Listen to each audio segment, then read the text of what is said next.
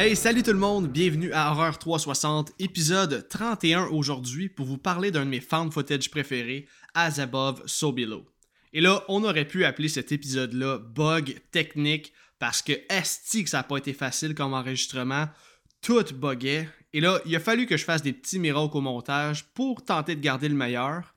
Je vous avertis d'avance, les 25 premières minutes environ, là, ça bug un peu par moment. Et ça, c'est quand même drôle. Vous allez voir quand je lis la fiche technique, je parle en accéléré un peu. C'est plus drôle que dérangeant, je pense. Là. Mais par la suite, on a changé de façon d'enregistrer avec mes invités, donc on a réussi à avoir une qualité audio top-notch pour le reste de l'épisode. Je pense que c'est un super bon épisode sur un film que j'apprécie énormément. Et là, si vous connaissez pas As Above So Below, je voulais le couvrir justement parce que je tiens absolument à faire découvrir le film à un maximum de personnes.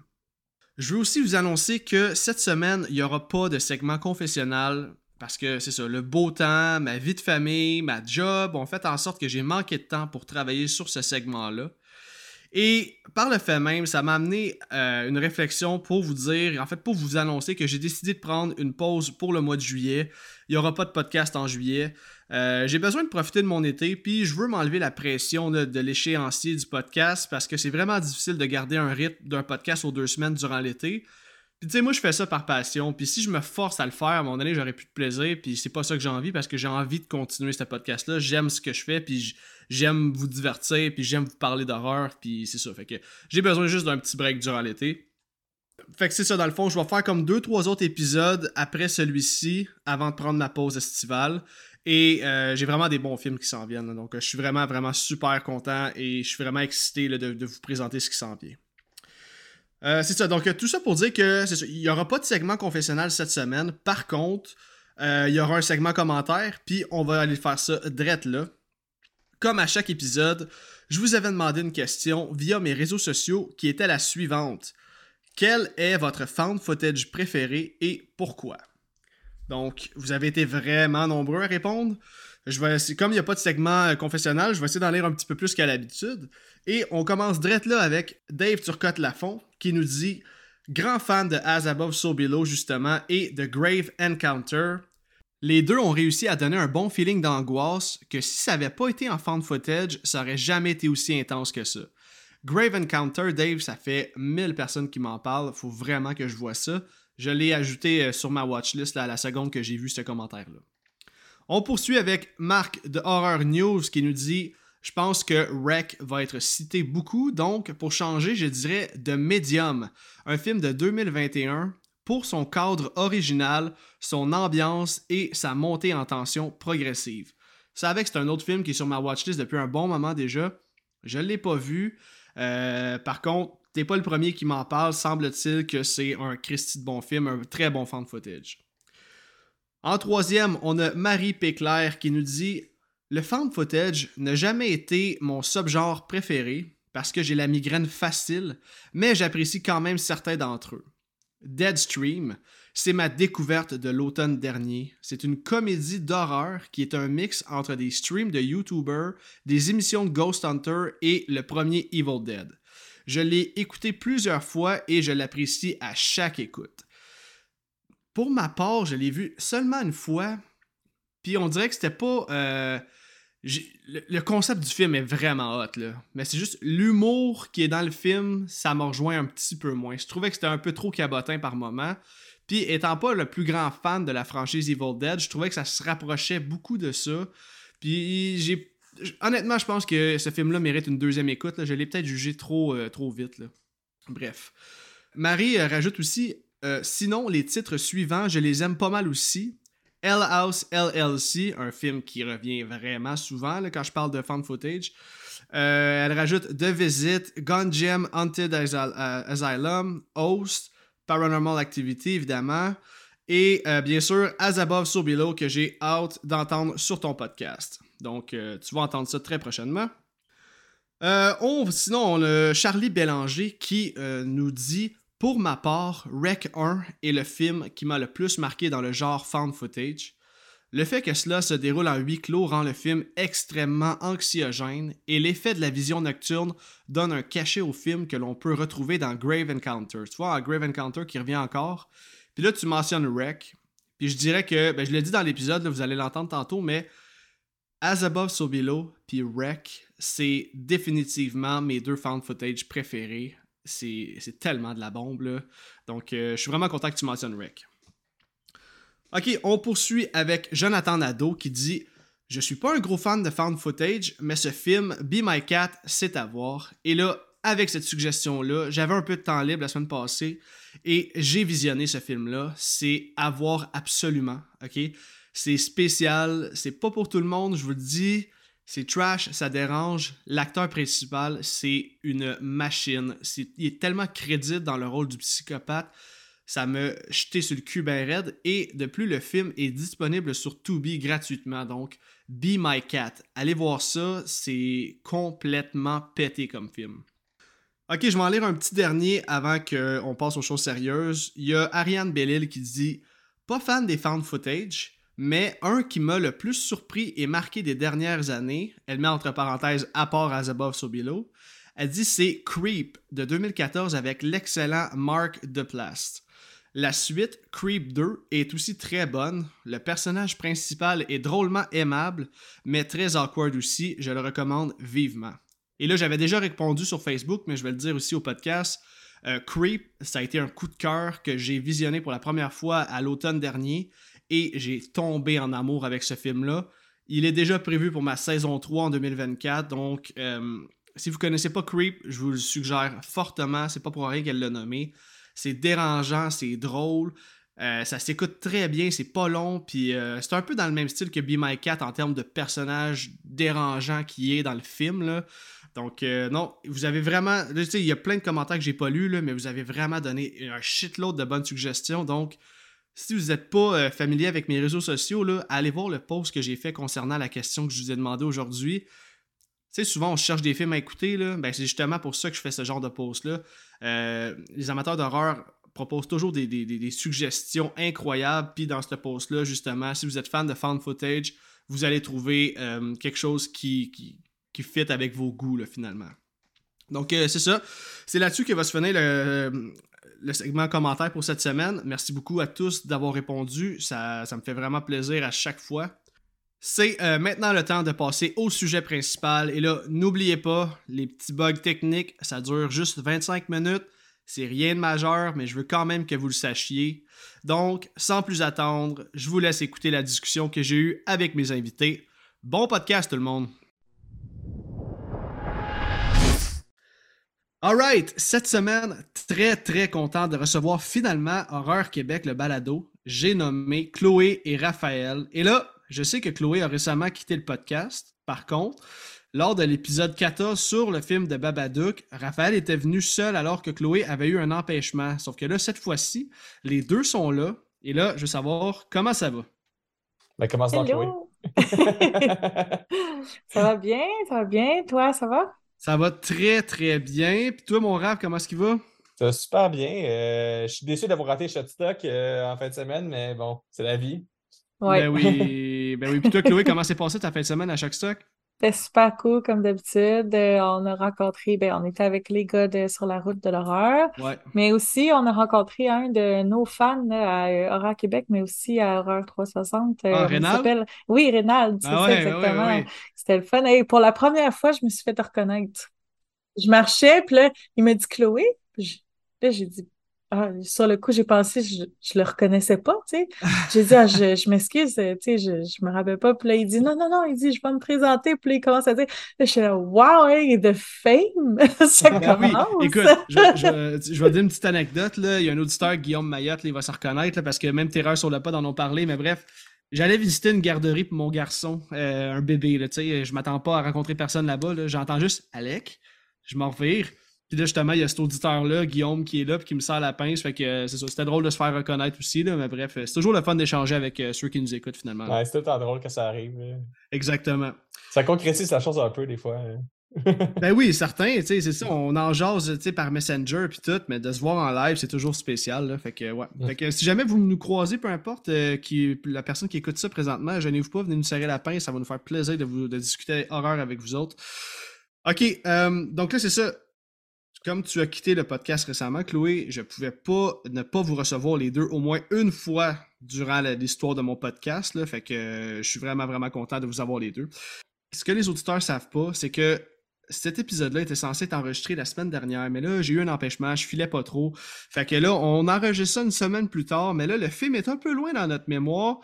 Mes invités m'ont dit qu'il avait une très bonne mémoire, fait que moi, une chance que j'ai pris des notes parce que euh, ce film-là mérite d'être euh, épluché. Il y a tellement de choses à dire sur ce film-là, je suis vraiment, vraiment hype d'en parler. Sauf que là, je sens que ça va être un très long épisode. Fait que je vais arrêter ce drette-là je vais commencer avec ma question pour toi, Chloé. J'aimerais ça savoir, comme je pose à toutes mes invités, c'est quoi le film le plus épeurant que tu as vu dans ta vie? Ça peut être un traumatisme d'enfance, ça peut être un film récent. Je veux que tu m'expliques dans quel contexte tu l'as vu et pourquoi ce film-là t'a autant traumatisé. Là, j'en avais trois. Euh, puis j'ai bien la misère à choisir lequel. Mais je pense que euh, je vais dire The Ring.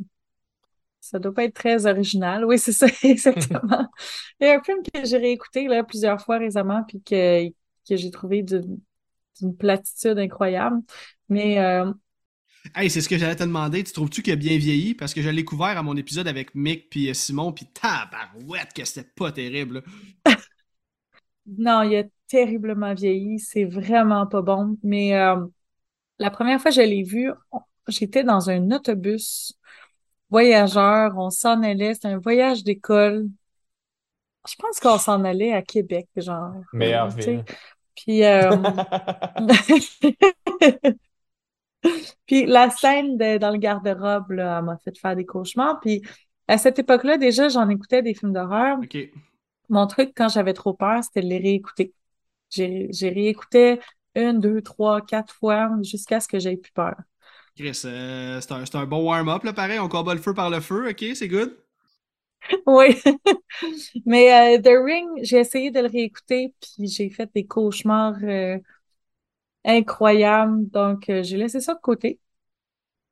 plus tard, comme cinq ans plus tard à peu près, je l'ai réécouté, puis dans le temps, j'avais un lecteur VHS dans ma, dans, dans, dans ma chambre.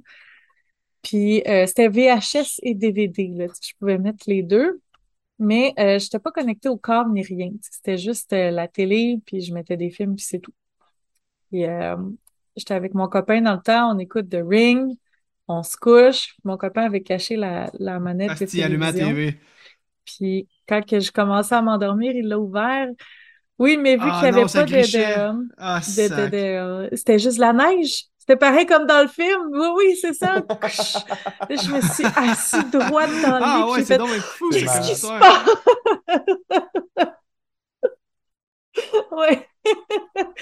fait que ça, ouais, ça aussi, ça... puis après ça, comme j'ai dit, plusieurs années plus tard, je l'ai, je l'ai réécouté, puis j'ai trouvé que c'était pas très... Euh... Non, ça a vraiment très vieilli, hein. épeurant, ouais, mais là, euh, mais tu sais, c'est ça.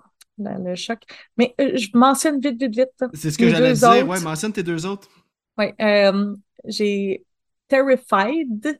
Et non, Jasmine Hall aussi me l'a dit. J'ai pas aimé, maudit. Oui, j'ai ça, on en avait discuté. Tu l'as-tu vu à, Fantasia, aussi?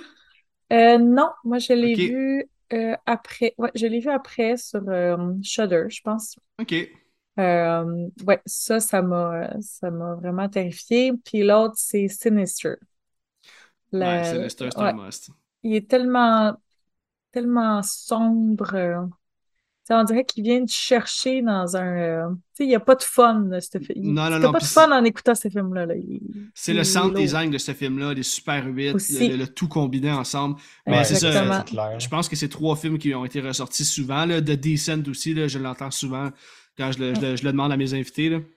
Mais ouais, écoute, ben c'est un bon top 3, c'est sûr, c'est sûr que c'est trois films qui foutent la chienne. Je suis pas mal sûr que tous les autres. En fait, c'est trois films que j'ai couverts, je crois. Non, pas Terrified, mais The Ring et euh, Sinister. Donc, euh, non, c'est des très bons choix. C'est très legit comme choix. Et moi, je suis en gauche que moi avec mes affaires, genre Nora the Curse, puis. Euh...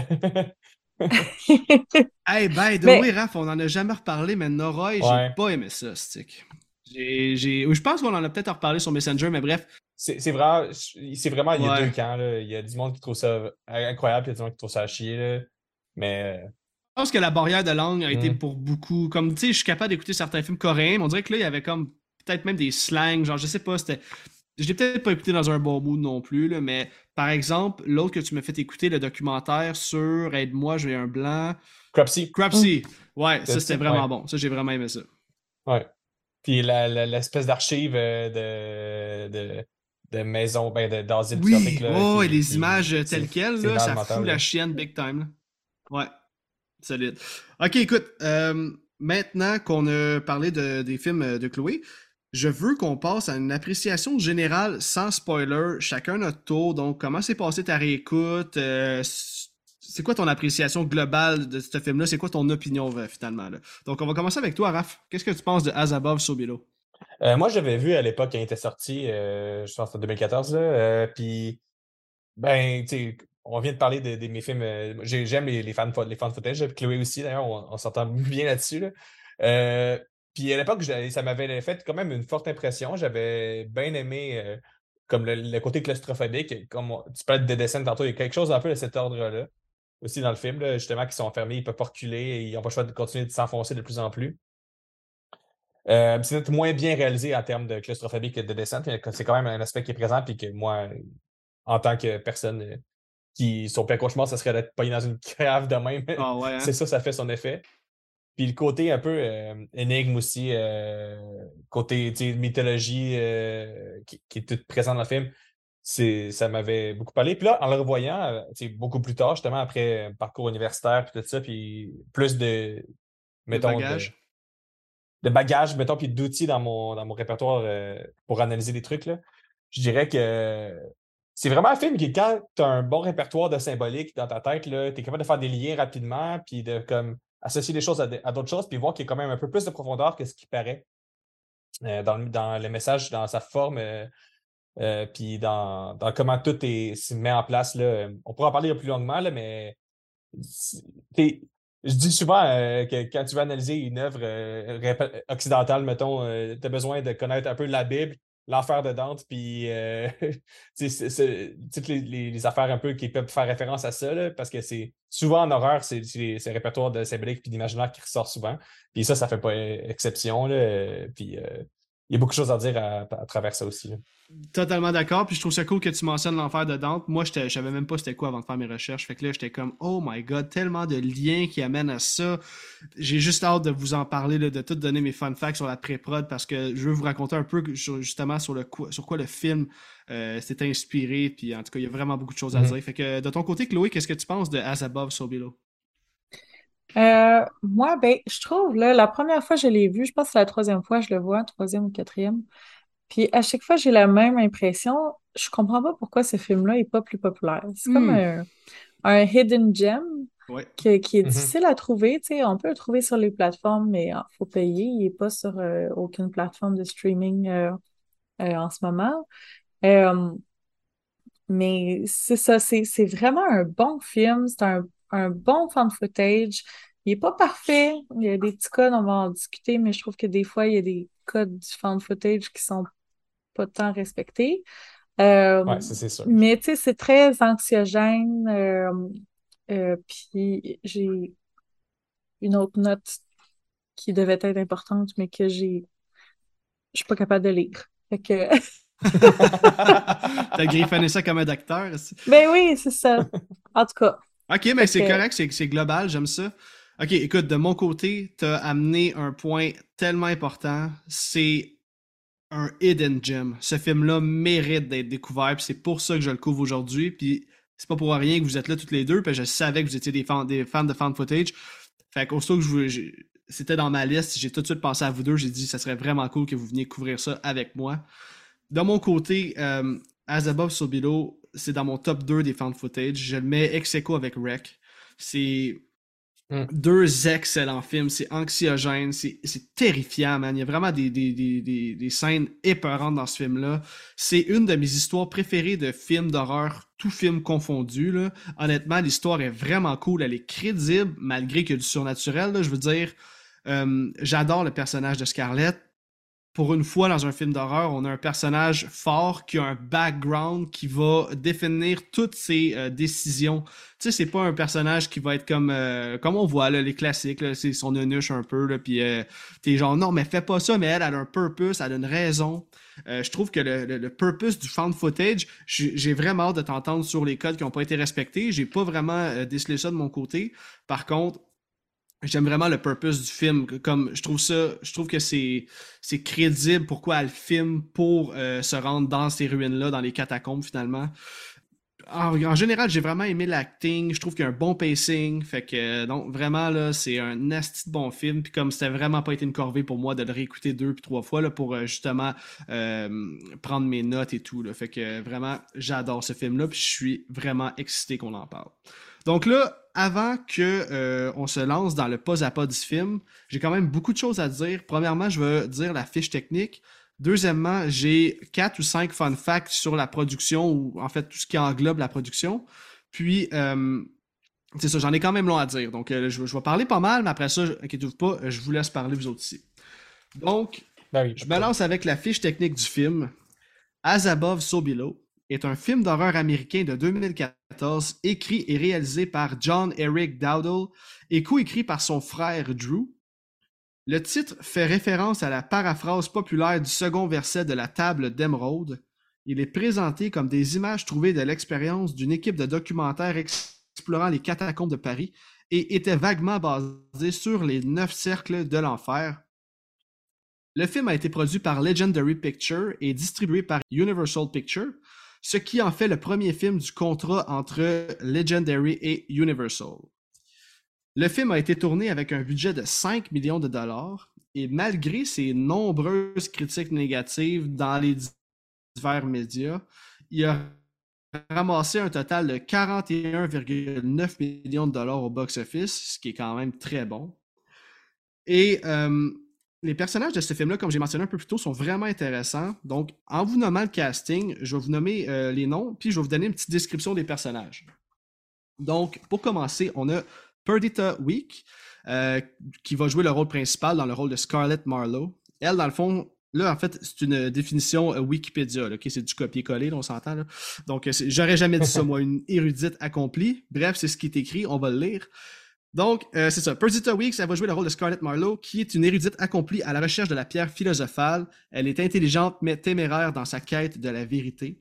Il y a aussi Ben Feldman dans le rôle de George, qui se trouve être l'ex de Scarlett, et c'est un traducteur araméen avec un passe-temps pour pénétrer dans des vieux bâtiments pour réparer des choses.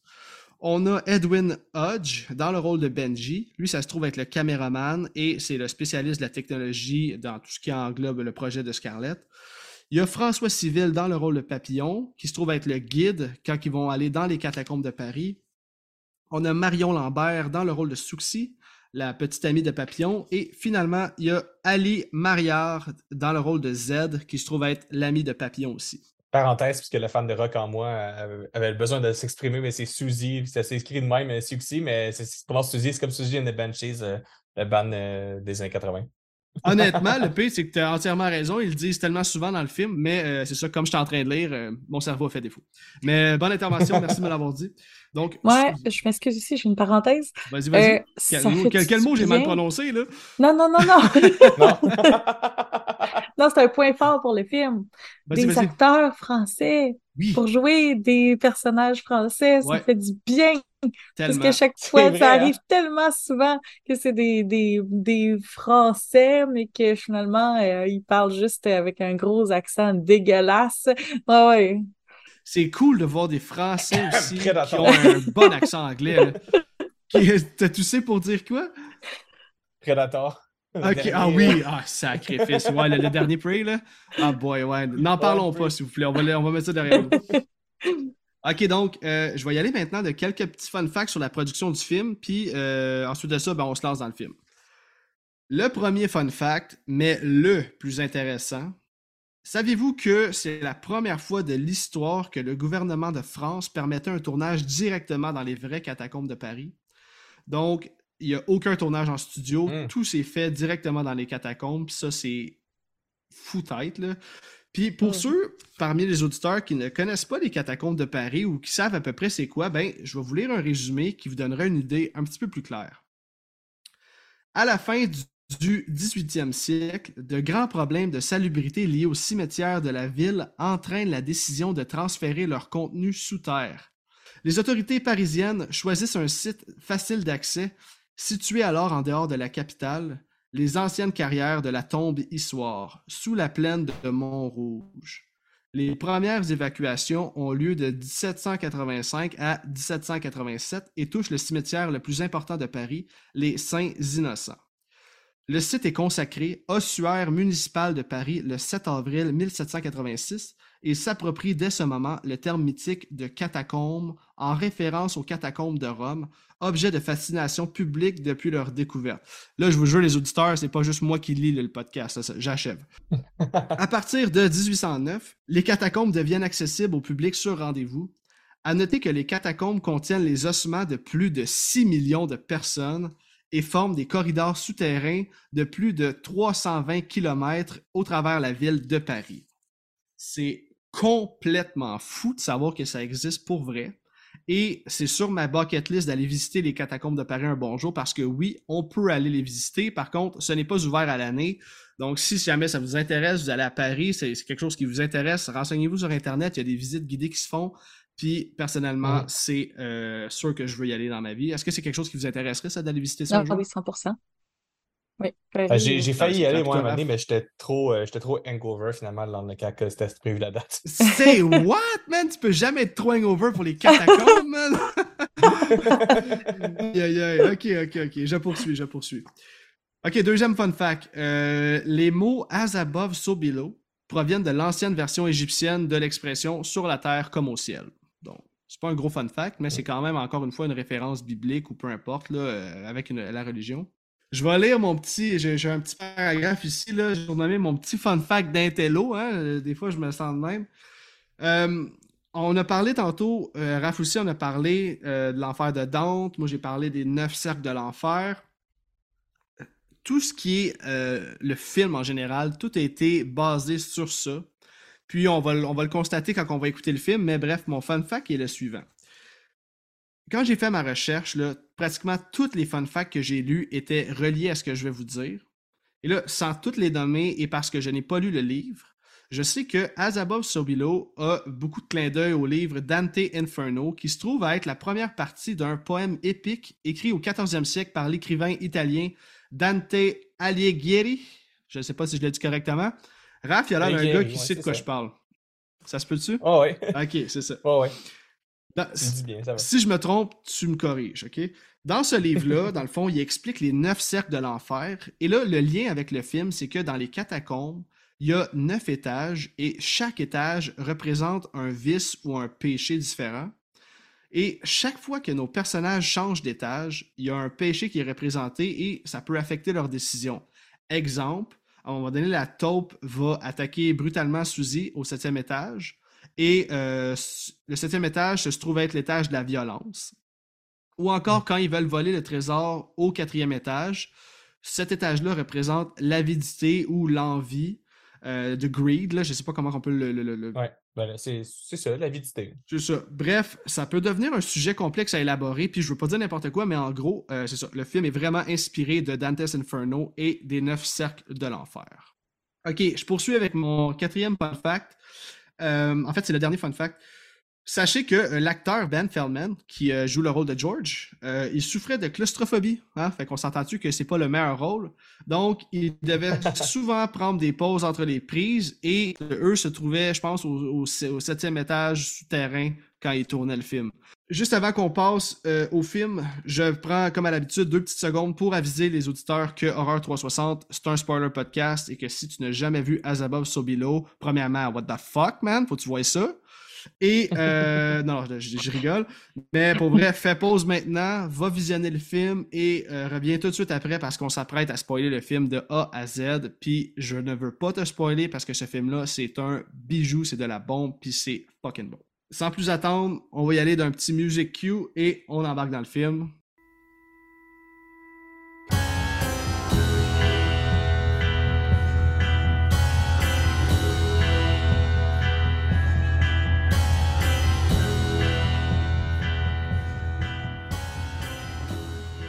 Le film commence, caméra à.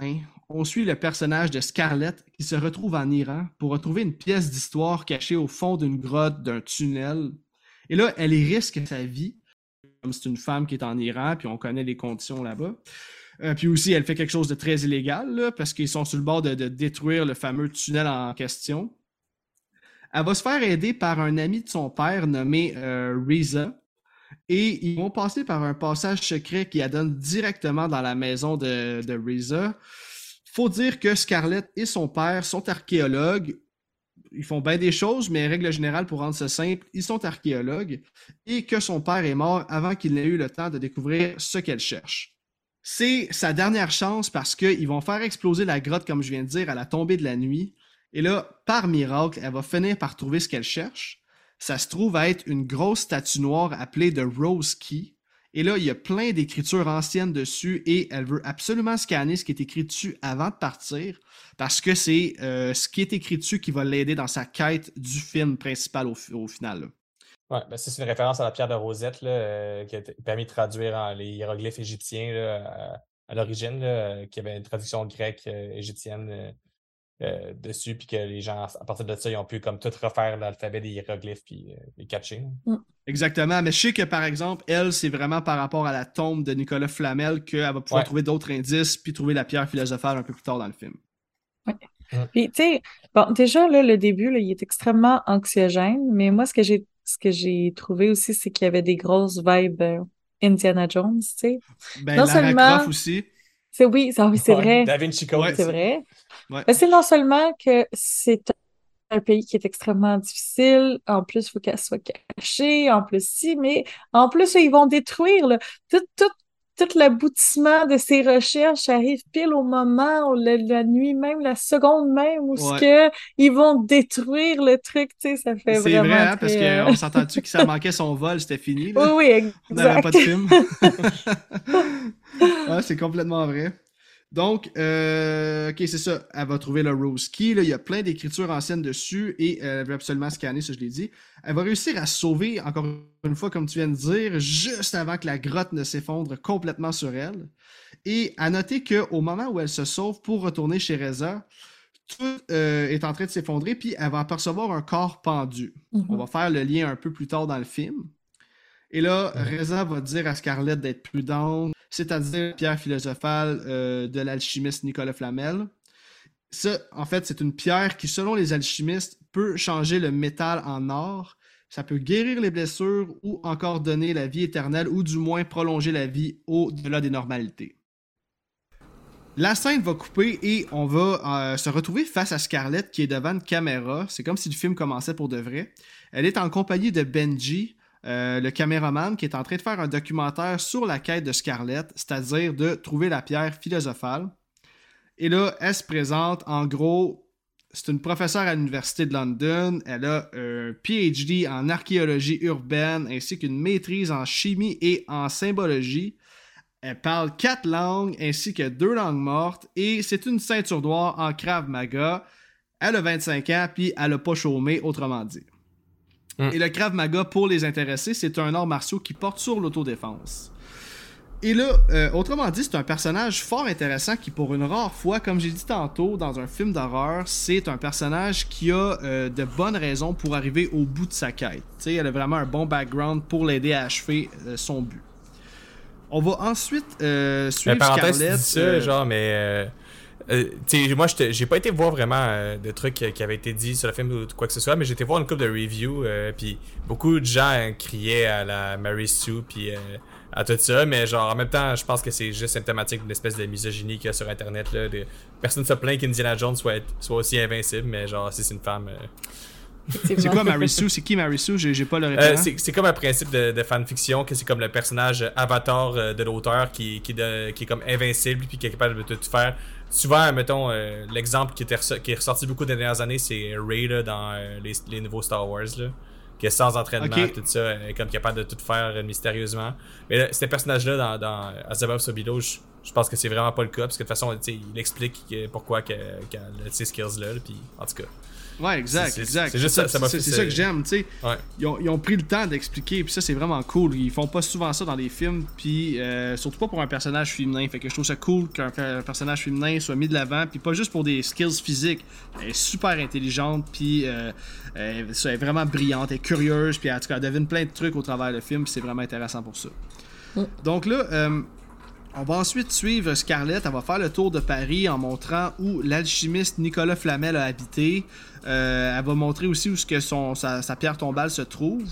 Et euh, elle pense que sur son épitaphe se trouvent des indices à savoir où pourrait se trouver la fameuse pierre philosophale. Elle va aller chercher de l'aide pour bien comprendre ce qui est écrit sur la pierre tombale alors qu'elle va demander de l'aide à son ex petit copain qui s'appelle George. Et lui, ça se trouve qu'il est en train de réparer une cloche qui n'a pas sonné depuis 284 ans dans une vieille église.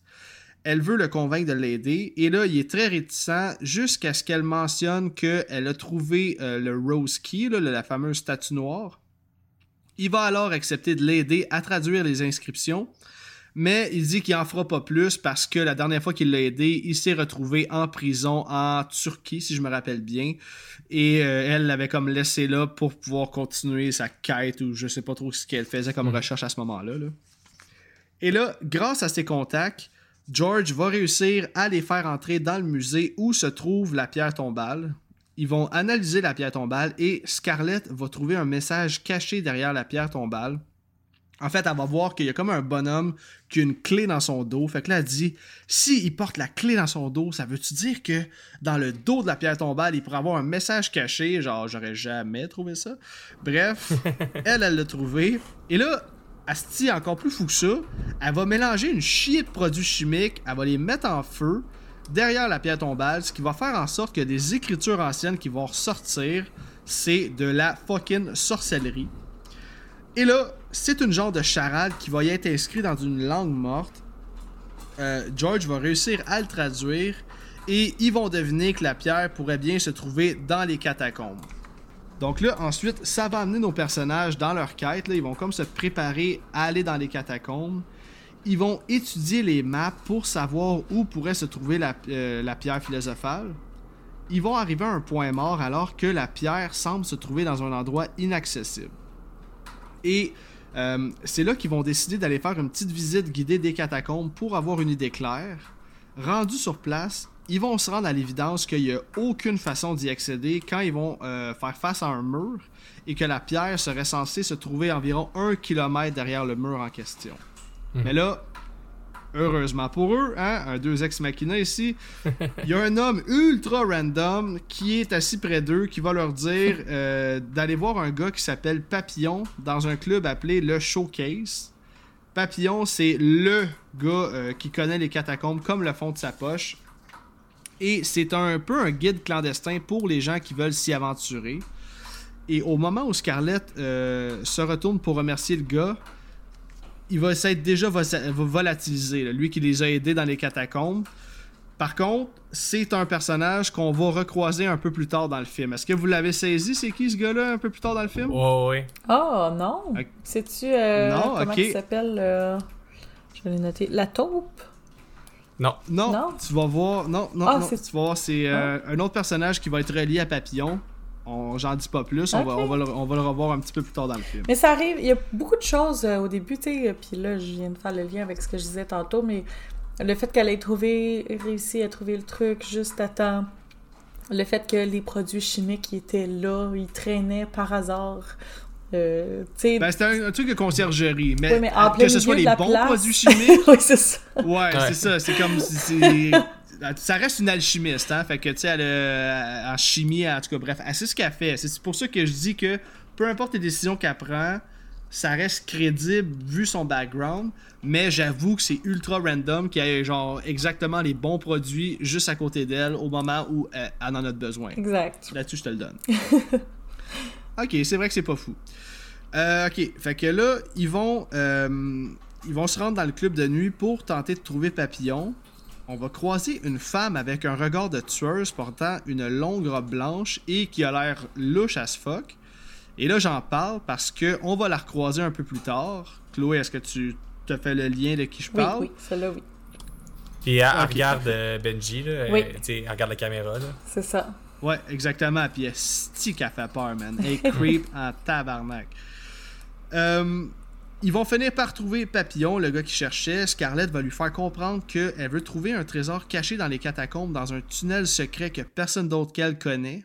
Et là, elle fait un deal avec Papillon que lui et sa gang pourront garder la moitié du trésor s'il accepte de les aider. Il va accepter. On se transporte au lendemain. Scarlett, Benji et George vont aller rencontrer Papillon à sa minivan où il y a tout son équipement, harnais, cordes, etc. pour assurer leur protection durant leur descente. Et il y a aussi Suzy et non Suxy.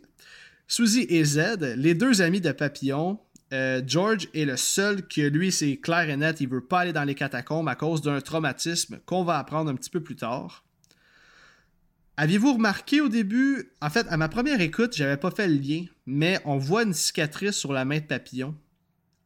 Et euh, Z dit à Benji qu'il est mieux de pas y en parler parce que probablement qu'il va mal réagir. Est-ce que tu avais remarqué, est-ce que tu as fait le lien un peu plus tard de la cicatrice sur sa main? Oui, ça j'ai fait. OK. Mais. OK, parfait.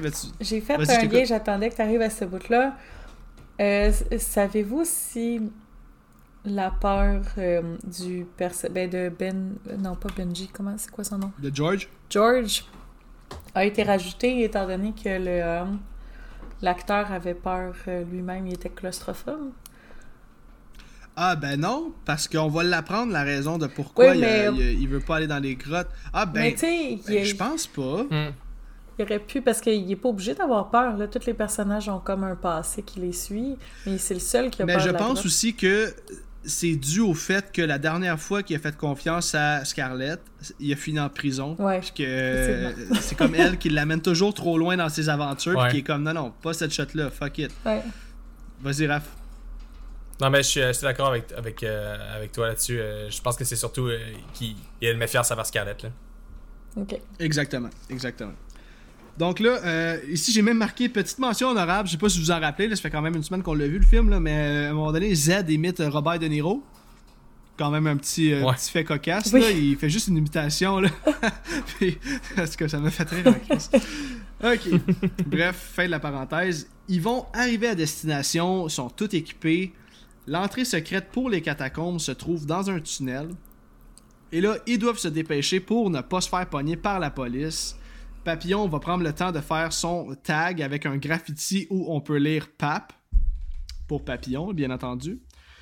Tout le crew vont mettre leur équipement, bottes de pluie, lampe frontale. Benji a aussi installé une caméra sur chacune des lampes frontales. Ils vont commencer à descendre dans le trou. Et là, comme on a dit, George est hésitant, il veut pas y aller. Puis là, sorti de nulle part, il y a un policier qui arrive en malade, j'ai steppé en crise, là. Je le dis tout le temps, j'écoute toujours mes films. Ah ouais, ben oui, j'écoute toujours mes films avec ce que j'ai en tête présentement, là, puis... Asti, je m'en attendais pas, là. Pour vrai, ils sont tellement de nulle part, là, c'est... Euh, bref. Euh, c'est ça. Fait que c'est un, oui, c'est un jumpscare assez efficace, mais plutôt inattendu. C'est pas comme une scène effrayante, rien. Très bonne technique policière, euh, d'ailleurs. tu sais, tout le monde sait que quand tu as des individus suspects, il faut que tu euh, sautes dessus. Euh, oui, c'est ça exactement. pour leur faire le plus peur possible pour qu'il y ait la réaction la plus violente possible aussi. Ah, ça. Mais est-ce que vous pensez que c'est que c'est un vrai policier? Hey, Chris, bonne question, mais je... Bonne question, man. Mais je, vais dire oui. Mettons, pour répondre à ta question maintenant, je vais dire oui parce que Papillon, il, les avise déjà d'avance que euh, la police, comme, scrute beaucoup ces environs-là, puis que, genre, il faut qu'ils se dépêchent parce que, justement, ça doit pas être les premiers qui veulent tenter de rentrer là. là. Mais c'est une bonne question, Saraf. Euh, je pense qu'il y a moyen de, discuter, mais tu dis qu'on va revenir plus tard, je suis curieux. Bref, on, va revenir plus tard. Donc là, c'est ça, le policier arrive, euh, il va charger Papillon. Et ils vont avoir aucun autre choix de, descendre dans le trou finalement là, pour ne pas se faire attraper, George y compris, et lui qui voulait pas y aller. Papillon va lancer un fumigène pour qu'il puisse prendre le temps d'avoir de l'avance sur la police. Et c'est à ce moment-là qu'on va apprendre le traumatisme de George. Lui, il va annoncer que euh, il aime pas les grottes parce que son petit frère s'est noyé dans une grotte quand il était jeune. Puis euh, son traumatisme vient de là. Ok, là j'ai marqué la descente en enfer, donc c'est à partir de ce moment-là que le film commence à être super intéressant. Papillon va commencer, en fait, Papillon va devenir un peu le nouveau leader du groupe parce que c'est lui le guide officiel. Et là, l'ambiance claustrophobique se fait déjà sentir alors que les endroits rétrécissent à vue d'œil. On en a parlé un peu tantôt, mais est-ce que vous êtes claustrophobe, vous autres? Ouais. Ah, oui, toi oui. Moi non. Euh, ben, pas, euh, Ouais. Continue, finis de penser ce que je t'ai interrompu. À, moins que je, je me sente physiquement coincée, tu sais, mettons, euh, c'est un exemple niaiseux, là, mais tu sais, t'essayes d'enlever un chandail trop serré puis t'es pas capable, là, je vais avoir le petit « Oh, enlève-moi ça de là! » Tu sais, mais il faut vraiment que je sois physiquement euh, restreinte, mais dans les, comme dans les ascenseurs ou dans les grottes, tout ça, j'ai pas, pas cette peur-là. Ah ouais, tu serais capable de ramper dans un espace où il comme il y a juste ton corps qui passe? Euh, ben, c'est comme je dis, si je me sens pas, tu sais, coincée, tu sais, mettons, je ferais pas de le... Ouais, c'est ça. Euh, mais, mais tant que je suis capable de passer, oui, ça va.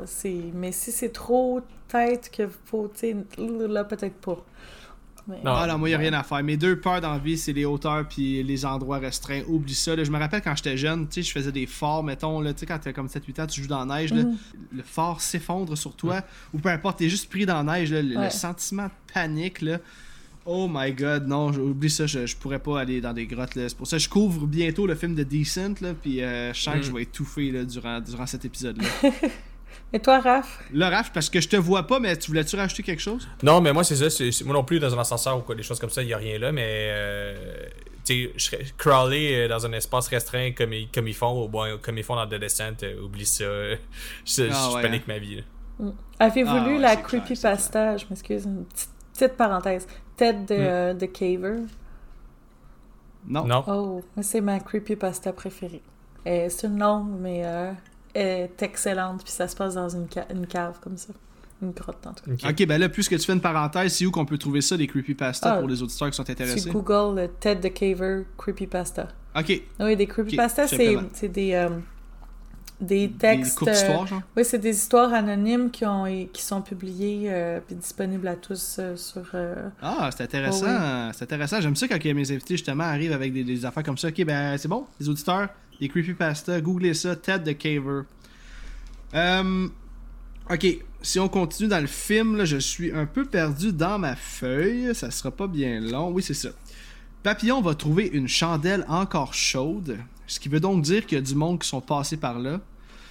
Il va aussi dire qu'il y a du monde assez louche qui descend dans cet endroit-là. Louche, tu dis? Ouais. On va tomber sur un groupe de femmes. Certaines sont nues, d'autres sont un peu plus vêtues. Ils vont être maquillés en rouge dans le visage, genre un peu comme euh, Ninja Turtle rouge, là, comme juste pour faire un bandage au niveau des yeux. Mm-hmm.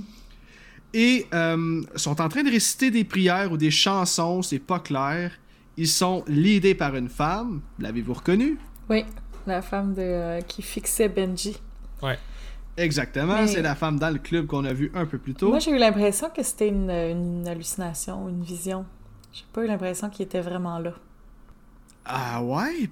Il y aurait eu toute la même vision? Parce qu'à date, en tout cas, la thématique du film, non, c'est pas vrai. Parce que non, c'est vrai, peut-être, peut-être. Mais en fait, Là, il se, trouve à être euh, à l'étage des limbes. C'est limbo en anglais. J'imagine que c'est limbe en français. Ça, c'est comme un peu le passage entre le, monde réel puis l'enfer, je pense. C'est comme le, stade entre les deux. Euh... peux-tu nous éclairer là-dessus? on rentre dans le symbolique. Là. Euh, ben, fond, à mon avis, en fait, ben, c'est ça. Effectivement, ça, c'est fait pour représenter les limbes.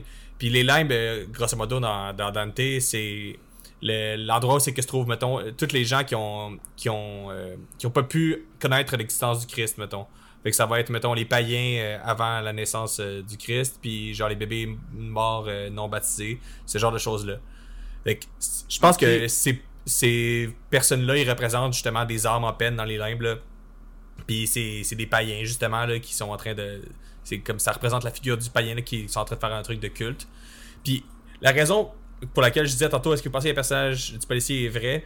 On peut y venir, c'est que si, euh, aussitôt qu'ils vont au showcase, ils voient la, la, la, madame, euh, justement, mhm. païenne, Ah, c'est qu'ils peuvent, ils peuvent, être, ils peuvent être parmi nous.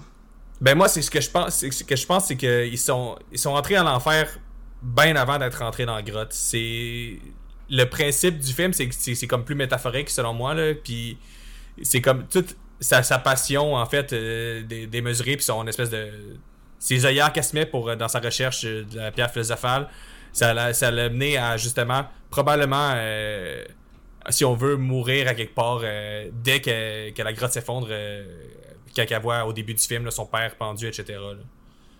Puis symboliquement, son voyage commence à partir de là parce que sinon, je m'explique pas la présence de la, figure un peu fantomatique euh, de, la, païenne, justement, au bord. Puis je me dis, le policier, justement, ça peut être aussi bien être une autre arme dans les Puis même chose pour le, gars qui leur dit aller chercher Papillon qui lui aussi peut être une autre arme dans les limbes. En tout cas, c'est un peu ça l'espèce de.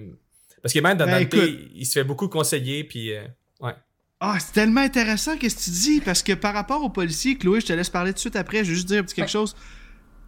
C'est tellement intéressant, parce que si c'était un vrai policier, là, il aurait jamais arrêté de leur courir après.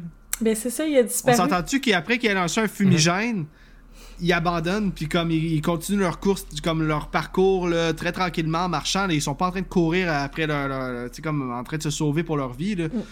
Fait que c'est vraiment logique ce que tu viens de dire. Là. fond, tous les personnages, il les, il les pousse à, aller dans, dans la plus bas encore dans, dans l'enfer. Puis, le, le, doute qui, apparaît puis qui leur dit d'aller chercher Papillon, euh, c'est pour que Papillon lui aussi il, puisse. Euh, lui aussi, Papillon, c'est une, des personnes, une des armes dans l'enfer qu'il faut qu'il fasse le trajet, euh, qu'il faut qu'il s'il est capable de se libérer de ses péchés ou pas. Mais en tout cas, on va pouvoir aller un peu plus loin. Là. Mais moi, c'était ça un peu ma théorie parce que sinon, c'est soit ça, soit c'est un culte, mais je comprends pas. Je trouve que ça fait plus de sens, c'est plus beau, mettons, euh, d'un point de vue euh, analytique, tout ça, euh, symbolique. Si c'est. tous ces personnages-là, c'est des armes aussi.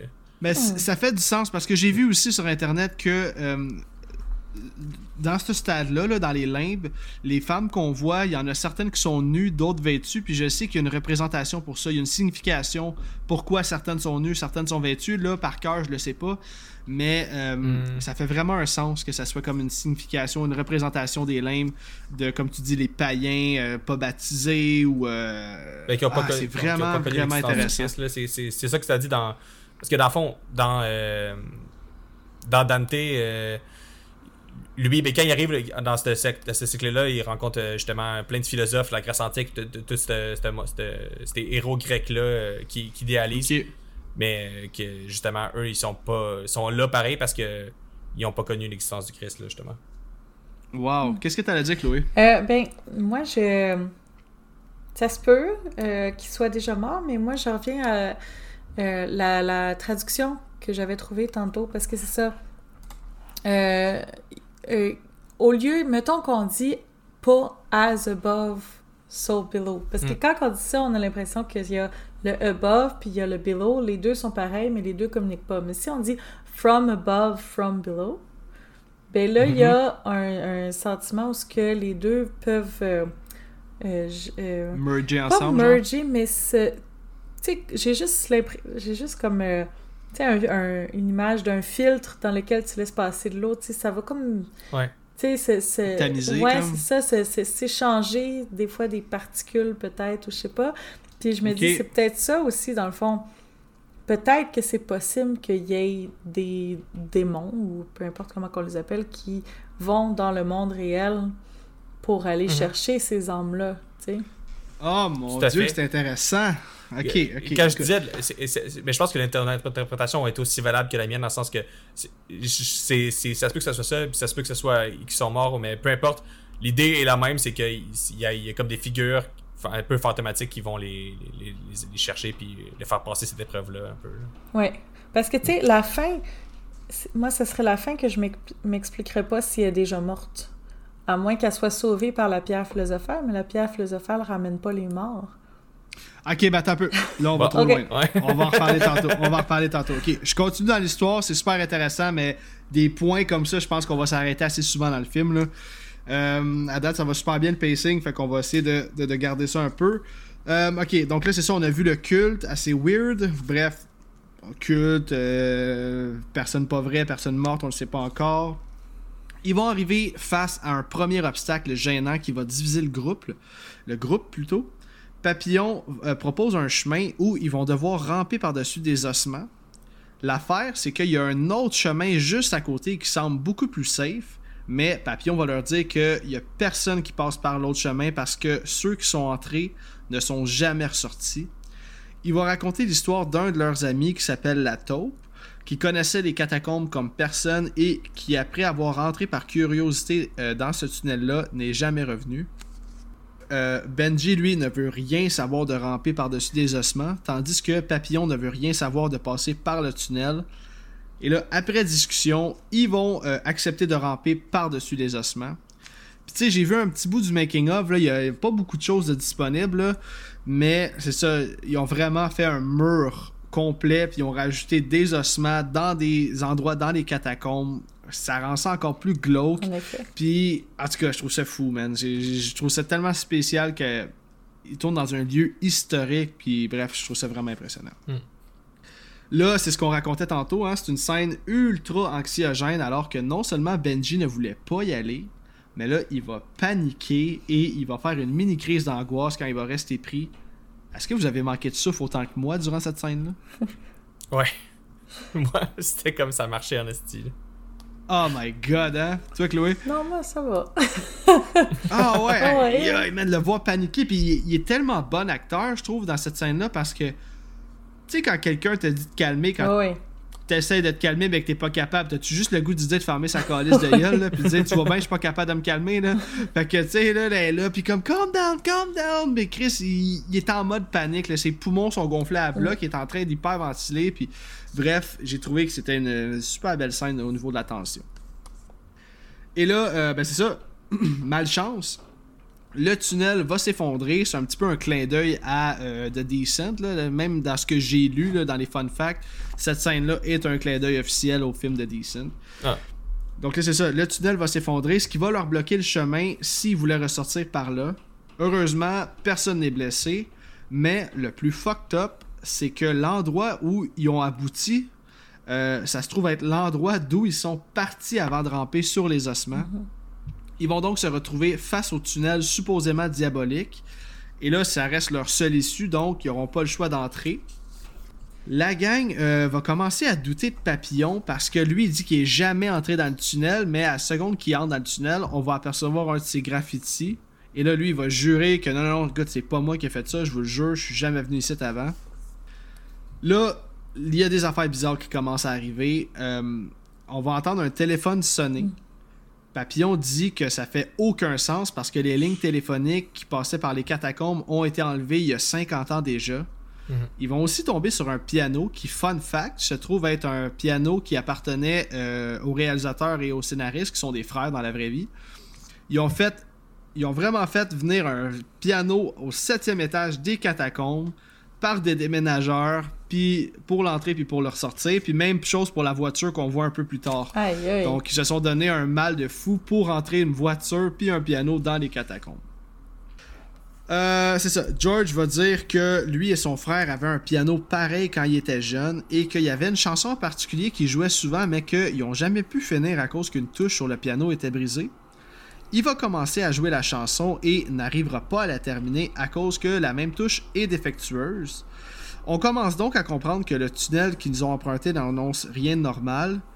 Puis, comme on raconte depuis tantôt avec les vis et les, péchés, que je pense que chacun va devoir surmonter un peu une peur ou un traumatisme du passé, puis ils vont devoir comme accepter ce qui s'est passé pour pouvoir continuer leur chemin. Mhm.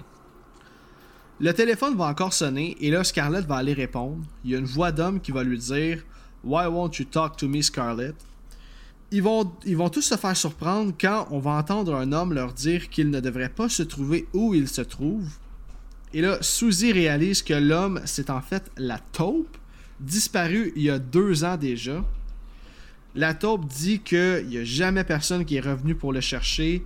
Il va aussi leur dire de le suivre parce qu'il connaît la sortie. Et là, en ce moment, on est encore au deuxième étage souterrain qui se trouve être les limbes. C'est pourquoi on peut comprendre que la taupe est en fait mort, et c'est ce qui explique pourquoi il se déplace si rapidement, genre presque en se téléportant. Puis voit dans ça, c'est quelque chose que j'avais vraiment pas compris. Vas-y, excuse, Raph. Ah, puis juste dit qu'il voit dans le noir, puis il y a une coupe d'autres affaires là, comme, qui, qui marche pas. Là, Exactement. À un moment donné, ils vont comme passer dans un tunnel euh, en dessous de l'eau. Mhm. là. Puis quand mhm. ils sortent, c'est le seul qui est sec. Donc, on comprend qu'il est, est surnaturel ou quelque chose du genre. Le groupe vont le suivre parce que le tunnel où il se trouve menace de s'écrouler d'un moment à un autre. Et la taupe va ajouter The only way out is down. Ce qui logiquement ne fait aucun sens hein, parce qu'il dit la seule sortie euh, c'est si on descend encore plus creux. c'est ça. logiquement, ça fait aucun sens, mais As Above, So Below. C'est après référence explicite à, Dante euh, du film. C'est à partir de ce moment-là que, que t'es supposé commencer à catcher que, ok, non, c'est pas juste un. Tu genre une grotte, là, il y a quelque chose de comme. Euh, Exactement. Fait que toi, dans le fond, toi, tu savais c'était quoi l'enfer de Dante. Fait que toi, t'avais fait le lien en écoutant le film? J'ai pas fait de lien à ce moment-là, j'ai fait un peu plus tard. Euh, je vais vous dire quand, là, mais. Euh, après ça, je l'ai réécouté comme le début euh, pour voir si, c'était quoi les, liens qu'on pouvait faire. Ah, ok, ben c'est intéressant. Fait que là, c'est ça. Ils vont, ils vont donc descendre à l'aide de cordes et de harnais dans un puits.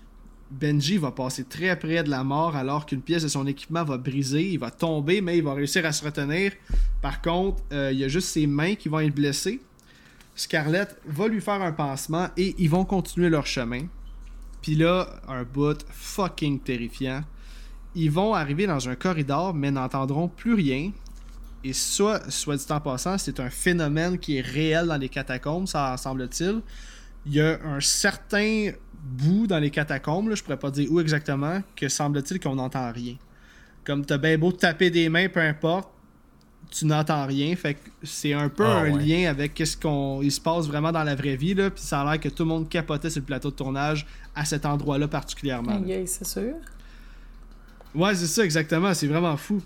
Puis là, c'est ça, ils, n'entendent plus rien jusqu'à ce qu'un gros bruit, genre une grosse vibration suivie d'un cri strident se fasse entendre.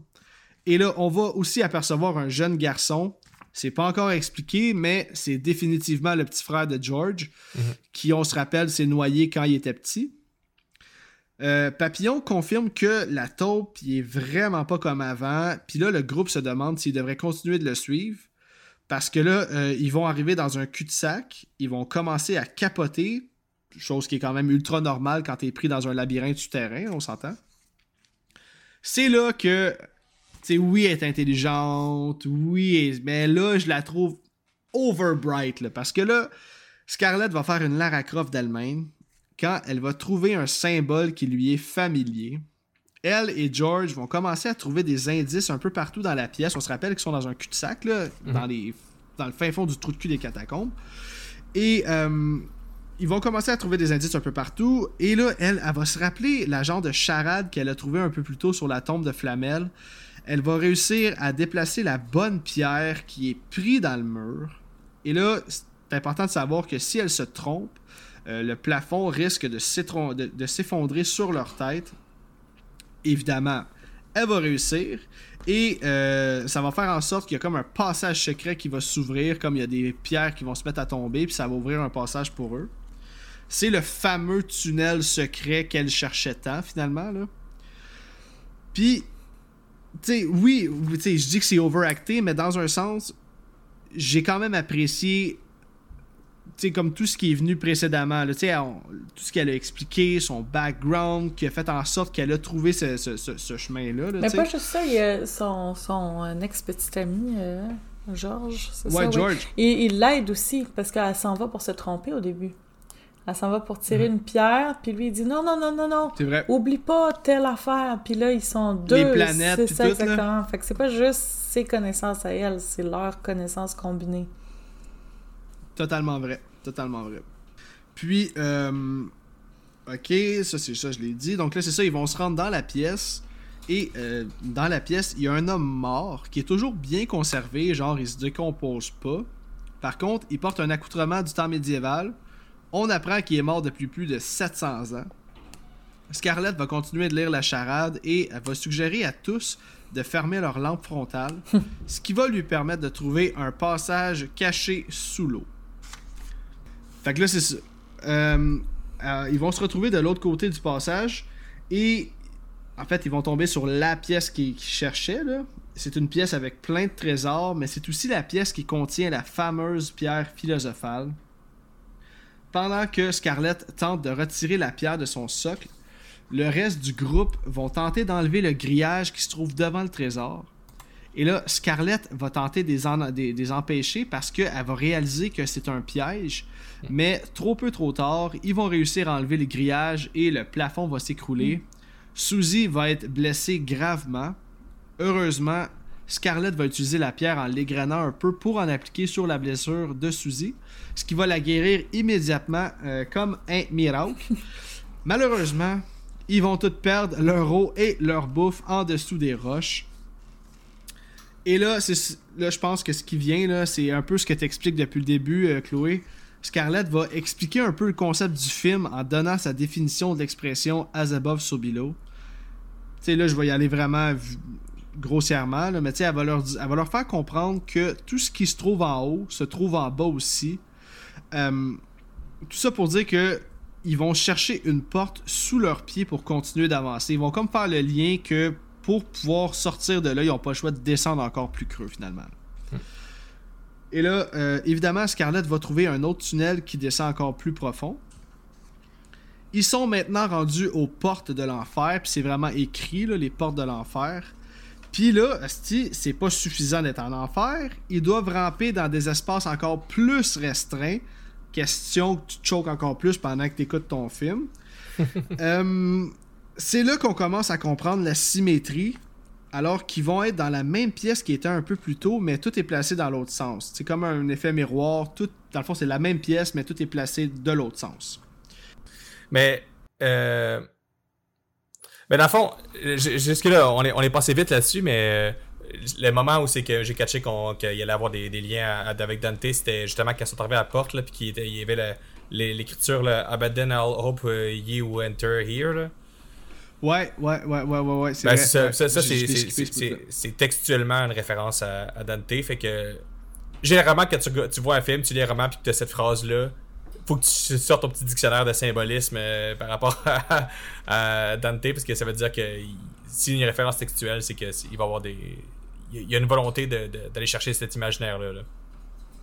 Ok. Ah ben c'est bon à savoir, c'est bien que tu l'aies mentionné parce que c'est vrai que cette petite phrase-là, je l'avais skippée mais j'avais pas fait le lien que c'était un symbolisme comme assez récurrent dans, justement qu'est-ce que tu mentionnes le Dante Inferno, ben, ben c'est ça ben dans fond c'est juste euh, ouais c'est comme une phrase que du texte originel de, de, Dante là, qui, qui, revient souvent dans la pop culture là, quand on fait référence à, à cette, euh, cet imaginaire là, Fait que, si, si, tu gardes en tête, tu vas voir ça dans d'autres films puis dans d'autres euh, livres dans le reste de ta vie, c'est sûr. Ben oui, ben oui, ben oui, mais là c'est noté, la stock, je sais quoi, là, je peux faire mon petit smat là, en parlant des neuf sacs de l'enfer, puis traiter le monde, les regarder de haut, là, vous connaissez pas ça? oh boy, oh boy, j'ai d'autres chats fouettés, moi là. là. ok, ok, pour vrai, la prochaine scène, je vais la compter au complet, puis après ça, je veux votre avis, parce que ce bout-là est terrifiant. Hmm. Là, on en a parlé, ok, je sais que selon les neuf cercles de l'enfer, ils sont maintenant rendus à l'étage de la violence. J'en ai un peu parlé tantôt. Ils sont de retour dans la pièce où se trouvait l'homme mort depuis 700 ans, qui était super bien conservé. Sauf que là, cette fois-là, ça paraît qu'il est mort depuis 700 ans, c'est un squelette. Et ils vont revoir la taupe, qui est assis dans la pièce, mais il grogne. Suzy, qui est une de ses bonnes amies, va tenter d'aller le voir pour s'assurer qu'il est correct. Par contre, qui dit étage de la violence dit la taupe qui va décalisser Suzy en la prenant par les épaules et en lui smashant la tête, genre 4, 5, 6 fois par terre. Là. C'est, d'une brutalité euh, sans, sans, nom. Là. Et le papillon va supplier à Scarlett d'utiliser la pierre pour la sauver. Sauf que là, petit bémol, la pierre ne peut pas ramener les morts à la vie. Ils auront donc aucun autre choix que de la laisser là. Papillon est en pleurs et ils doivent continuer d'avancer. Qu'est-ce que vous avez pensé de cette petite scène-là, vraiment forte en émotion, puis surtout, est-ce que vous en attendiez que ça allait comme virer brutal comme ça? Ben, je m'attendais pas à ce que ça virait brutal comme ça, parce que j'avais pas encore catché euh, tout à fait euh, les symboliques puis qu'est-ce que les personnages faisaient là, Mais une fois que, que, tu te poses la question, moi, mon interprétation de la scène, c'est que on, on connaît pas grand chose probablement sur le background de, de Suzy, mais quand tu revois le film, tu spots que justement la taupe, euh, quand il fait ses avertissements, il, s'adresse à elle en premier, puis ils ont clairement passé ensemble vu qu'elle c'est la blonde de, Papillon, puis que Papillon puis lui sont amis, tu sais. elle on ne sait pas trop c'est quoi son background à elle, on sait pas trop c'est quoi son péché, on se rendra, on n'arrivera pas à un moment où c'est qu'on le saura parce qu'elle va, mourir là, mais probablement que c'est en lien avec justement de la la violence quelconque. Puis c'est sûrement lié à, la taupe aussi, puis à sa disparition. Elle a peut-être quelque chose à se reprocher, un peu comme on va voir que Papillon a quelque chose à se reprocher avec l'autre personnage un peu plus loin. Je présume que c'est ça, surtout si on se dit que ben là, on, va arriver à Benji dans, dans pas long. puis lui aussi est comme un, le, personnage de la femme a, pas mal accroché à lui, là, elle cible lui en particulier. Fait que je présume que le film laisse sous-entendre qu'il y a comme peut-être un. Elle, elle a quelque chose à se reprocher d'un point de vue, euh, justement, d'avoir été. d'avoir commis de la violence quelconque, puis de ne pas être capable de comme, passer à travers ça. Ah, c'est intéressant ça. De ton côté, Chloé? Euh, ben, moi, sincèrement, c'est pas une scène qui m'a particulièrement marqué parce que, justement, ben, je m'y attendais, là, que ça m'a pas trop choqué. Ah ouais, qu'elle se faire destroy de Ouais, euh, ben, c'est, quand quelqu'un te grogne après, là. ouais. ouais, mais tu sais, quand c'est un ancien ami ou peu importe, que tu, comme, tu, comprends pas encore dans quel environnement tu es. Là. Il, il a fait deux ans que tu l'as pas vu, mais tu, te doutes pas qu'il est mort. Là, mais il y a quelque chose. Ça n'existe pas vraiment le surnaturel. Il y a quelque chose que j'ai noté dans mes notes, sauf que il me semble que ça vient avant cette scène-là, mais je suis pas sûre. Ça vient peut-être après. Mais il y a un bout où ce que la taupe disparaît complètement. Puis tout le monde fait comme. Ouais. OK. Puis ils partent. Puis je pense que c'est ben, C'est au moment où. Euh, non, mais c'est le moment où euh, tout s'effondre quand ils vont euh, briser le piège, là, euh, mhm. quand ils veulent aller chercher le trésor. Ça. Puis là, il le retrouve à ce moment-là. Il, disparaît, puis là, il, le retrouve dans cette pièce-là. J'ai trouvé que le, le, manque total de care de tout le monde, ça, ça m'a un peu gossé, tu sais, genre, ah, la tante en fait, je pense qu'ils ah, disent... OK, ben, c'est plate. Non, mais c'est parce qu'ils disent qu'ils ont perdu... Ils disent qu'ils ont perdu la bouffe, l'eau, puis ils disent que la taupe est prise en dessous des roches. Puis là, ils veulent le déponner, puis là, ils disent non, non, non, non, tu bouges aucune roche, sinon ça va encore plus s'effondrer. Oui, non, mais. Fait que je pense qu'ils ont comme voulu. Mais c'est un ancien ami. Imagine ton ami est en dessous d'une roche, puis il fait ben non, si t'enlèves les roches, on va, tu sais, ça va s'ébouler. Tu fais ok, ben hein, Bye, à la prochaine, hein? c'était le fun de te connaître. on continue. Moi, ça m'a un peu, tu sais, gossé, mais ça m'a. Je trouve que c'est ça aussi qui m'a un peu vendu le punch de c'est pas une c'est le gars il est surnaturel je sais pas pourquoi on dirait que ça, ça brisait le le, le, le, le feeling de, de, de... Ah non, mais je comprends. Je comprends, je comprends ton point. Je comprends ton point très bien. Là, là euh, on va, je partirai pas sur une mais le petit viewer va sûrement trouver gossant Alec parce que j'ai me semble j'avais eu à peu près le même discours euh, quand on parlait de Babadook mais pour moi le film est un peu allégorique puis le, manque de réalisme et de la réaction des gens me gosse pas trop dans ce contexte là je sais que pour, certains ça les fait sortir du film mais moi je, suis prêt à en prendre beaucoup euh, si j'essaie ben, si j'ai comme un peu de substance euh. là-dessus moi aussi parce qu'on s'entend-tu qu'ils sont tous en train de en mode survie, là. Fait que, tu sais, ça fait déjà deux ans qu'ils l'ont pas vu, ce personnage-là. Tu sais, ils sont comme, bah, ben. Ouais. C'est plate, mais c'est ben, ça. C'est ça, mais c'est plus l'incohérence. Tu sais, quand il y a un personnage qui reste derrière, tu sais, mettons quand Benji panique, là, elle est là, elle l'aide, puis tout ça. Puis là, il y a un personnage qui est supposément mort. Puis, tu sais, en plus, c'est un vieil ami qui a disparu. Mais je pense que c'est ça. Mais c'est un peu ça que j'essaie de dire, c'est que tout le monde. Ils, ils donnent pas tant d'importance parce que je pense qu'ils savent un peu qui est, qui est pas normal. Ben, c'est ça, tu sais, ils se téléportent, même ils se le disent entre eux autres. Là, ouais, il est bizarre, là, la taupe, depuis un bout. Là. Ok, écoute. Euh, le prochain comme chapitre, si on veut, là, dans mes notes, je l'ai écrit à la quête de la sortie. Donc là, ils sont vraiment en mode on, veut décoller ici du site. Le groupe va continuer leur route et ils vont redescendre dans le puits qu'ils avaient traversé tantôt. Tout le monde descend bien jusqu'à ce que ce soit le tour de Benji. Il va entendre un bébé pleurer au loin il regarde aux alentours et là. Motherfucking jump scare! Mais honnêtement, là, ce jump scare-là, là, il est ex avec le jump scare de la tondeuse dans euh, Sinister. ok, non. J'ai tellement. Pas tant que ça, là, mais oui. J'avoue que. Puis tu le vois venir. Moi, je regardais pas l'écran. Je regardais à côté. À ma deuxième écoute, là, j'étais là, les yeux grands ouverts, là, j'étais là, je sais que ça en vient, je sais que ça en vient. T'es un homme, t'as pas peur. Puis qu'est-ce que j'ai peur? oh man, y'avait rien à faire. Toi, Raph, tu été efficace, ce jumpscare-là? Ben oui, c'est sûr. Mais moi, je suis vraiment une victime pour les jumpscares. Je l'ai dit souvent dans, dans nos épisodes. Là, genre, je me fais tout le temps avoir. Là. Je suis vraiment. Euh, mais. Ouais, celui-là est particulièrement efficace. Là. Ouais. D'ailleurs, euh, ah, euh, bonne décision de laisser celui qui a les mains toutes déchiquetées en dernier. en dernier, hein, ouais, c'est vrai. j'avoue qu'il aurait pu y aller comme deuxième, là, juste pour être sûr qu'il se la pète pas. Ouais, j'avoue. Ah, mais en même temps, c'est une allégorie. Là. Ils, réagissent pas comme de manière totalement réaliste, c'est correct. mais c'est quoi le lien de la femme enceinte avec lui? Vous pensez pas la femme enceinte, mais la femme avec le bébé Parce qu'à date, toutes les morts ont un lien un peu avec mais ben, lui, Lui, c'est l'autre personnage avec Suzy qu'on n'a pas vraiment d'explication sur son mm. background parce qu'il meurt comme trop tôt, là, mais on peut présumer un peu qu'il doit avoir un. Peut-être qu'il a, été pas correct avec euh, sa femme puis son enfant, je sais pas trop. Mais en même temps, il la reconnaît pas, la fille. Il y a aucun. Non, non, mais. Parce qu'il est assez nerveux, Benji. Je pense que s'il aurait vu le fantôme de son ex, je sais pas trop, il aurait. Tu sais.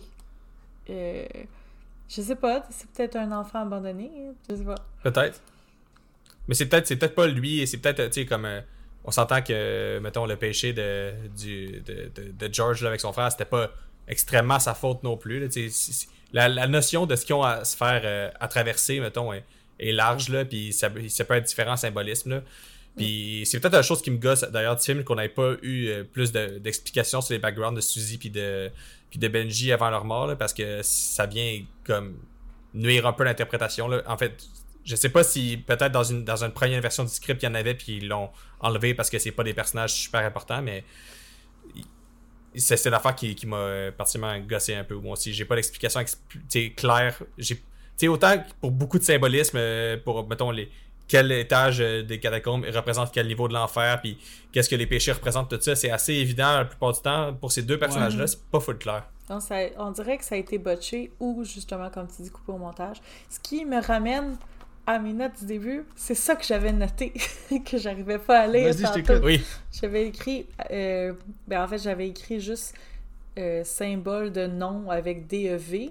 Ce que ça voulait dire, c'était l'aspect psychologique pas assez développé? Pour justement ces personnages-là. Mhm. On sait pas, tu sais, on voit qu'il y a quelque chose, mais euh, c'est trop libre à interprétation. Mais là, euh, parce que là, depuis tantôt, on parle du jumpscare, mais j'ai jamais dit c'était quoi le jumpscare, tu sais. C'est vrai. Euh, le fameux jumpscare, en fait, c'est que là, c'est ça, il regarde aux alentours avant de descendre dans le puits. Et il y a une femme avec un bébé dans les bras qui va crier à la seconde qu'elle apparaît dans le plan. Elle va y faire le saut, comme pas mal tout le monde qui a regardé le film.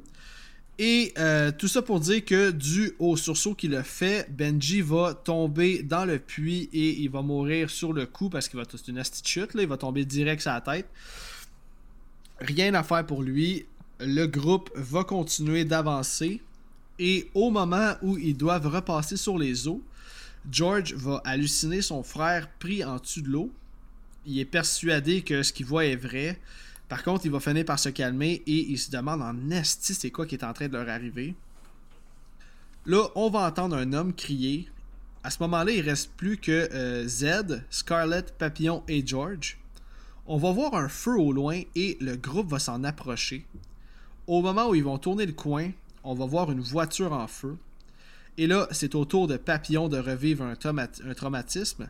C'est alors qu'on fait le lien que l'homme, au début du film, qui leur a conseillé de demander de l'aide à Papillon pour entrer dans les catacombes, est le même gars qui est assis dans la véhicule en flammes.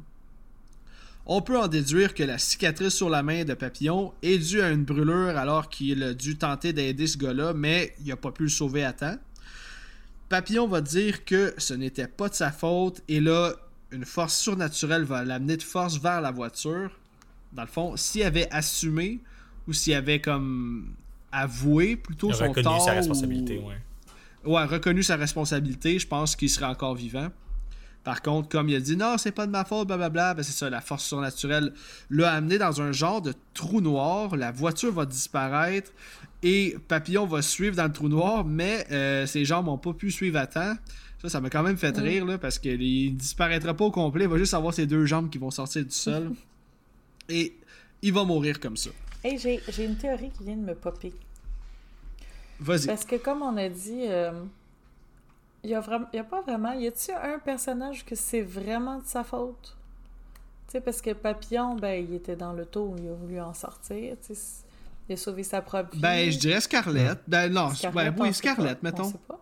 Scarlett? Ah! Ben, oui, ben, on va le savoir plus tard. Oui, elle va se repentir parce qu'elle va avouer, comme elle dit, j'aurais dû répondre au téléphone ce soir-là. C'est pas c'est pas elle ouais, mais tué son père. Elle répond, euh, je veux dire, c'est son père qui s'est tué lui-même. Elle n'a pas répondu au téléphone comme ça doit. Ah, fois okay, okay, okay, pas goût de répondre au téléphone à ton non, mais je veux dire qu'elle aurait pu changer quelque chose quand même. Oui, mais c'est pas de sa Peut-être que si elle avait répondu au téléphone. Mais je pense que toute la gang aurait pu changer quelque chose. T'sais, George aussi avec son frère, il aurait pu pas envoyer l'autre puis y aller chercher de l'aide puis euh, il aurait tout pu faire des choses différemment. Puis c'est un peu ça que faut qu'il ben, George, par exemple, ce qui est arrivé, c'est qu'il s'est perdu en cours de chemin. Lui, il a voulu aller. Son frère est en train de se noyer, il a voulu aller chercher de l'aide. Il s'est mhm perdu en chemin. Un Mais lui, il se dit qu'il aurait dû aller aider son frère au lieu d'aller chercher de l'aide, c'est ça? C'est ça. Il aurait pu faire ça autrement. Mais tu sais, ce que, ce que j'essaie de dire, c'est que si, mettons, on regarde un côté biblique, là, c'est pas parce que tu as fait une erreur ou que, que, que tu t'en vas en enfer, tu sais.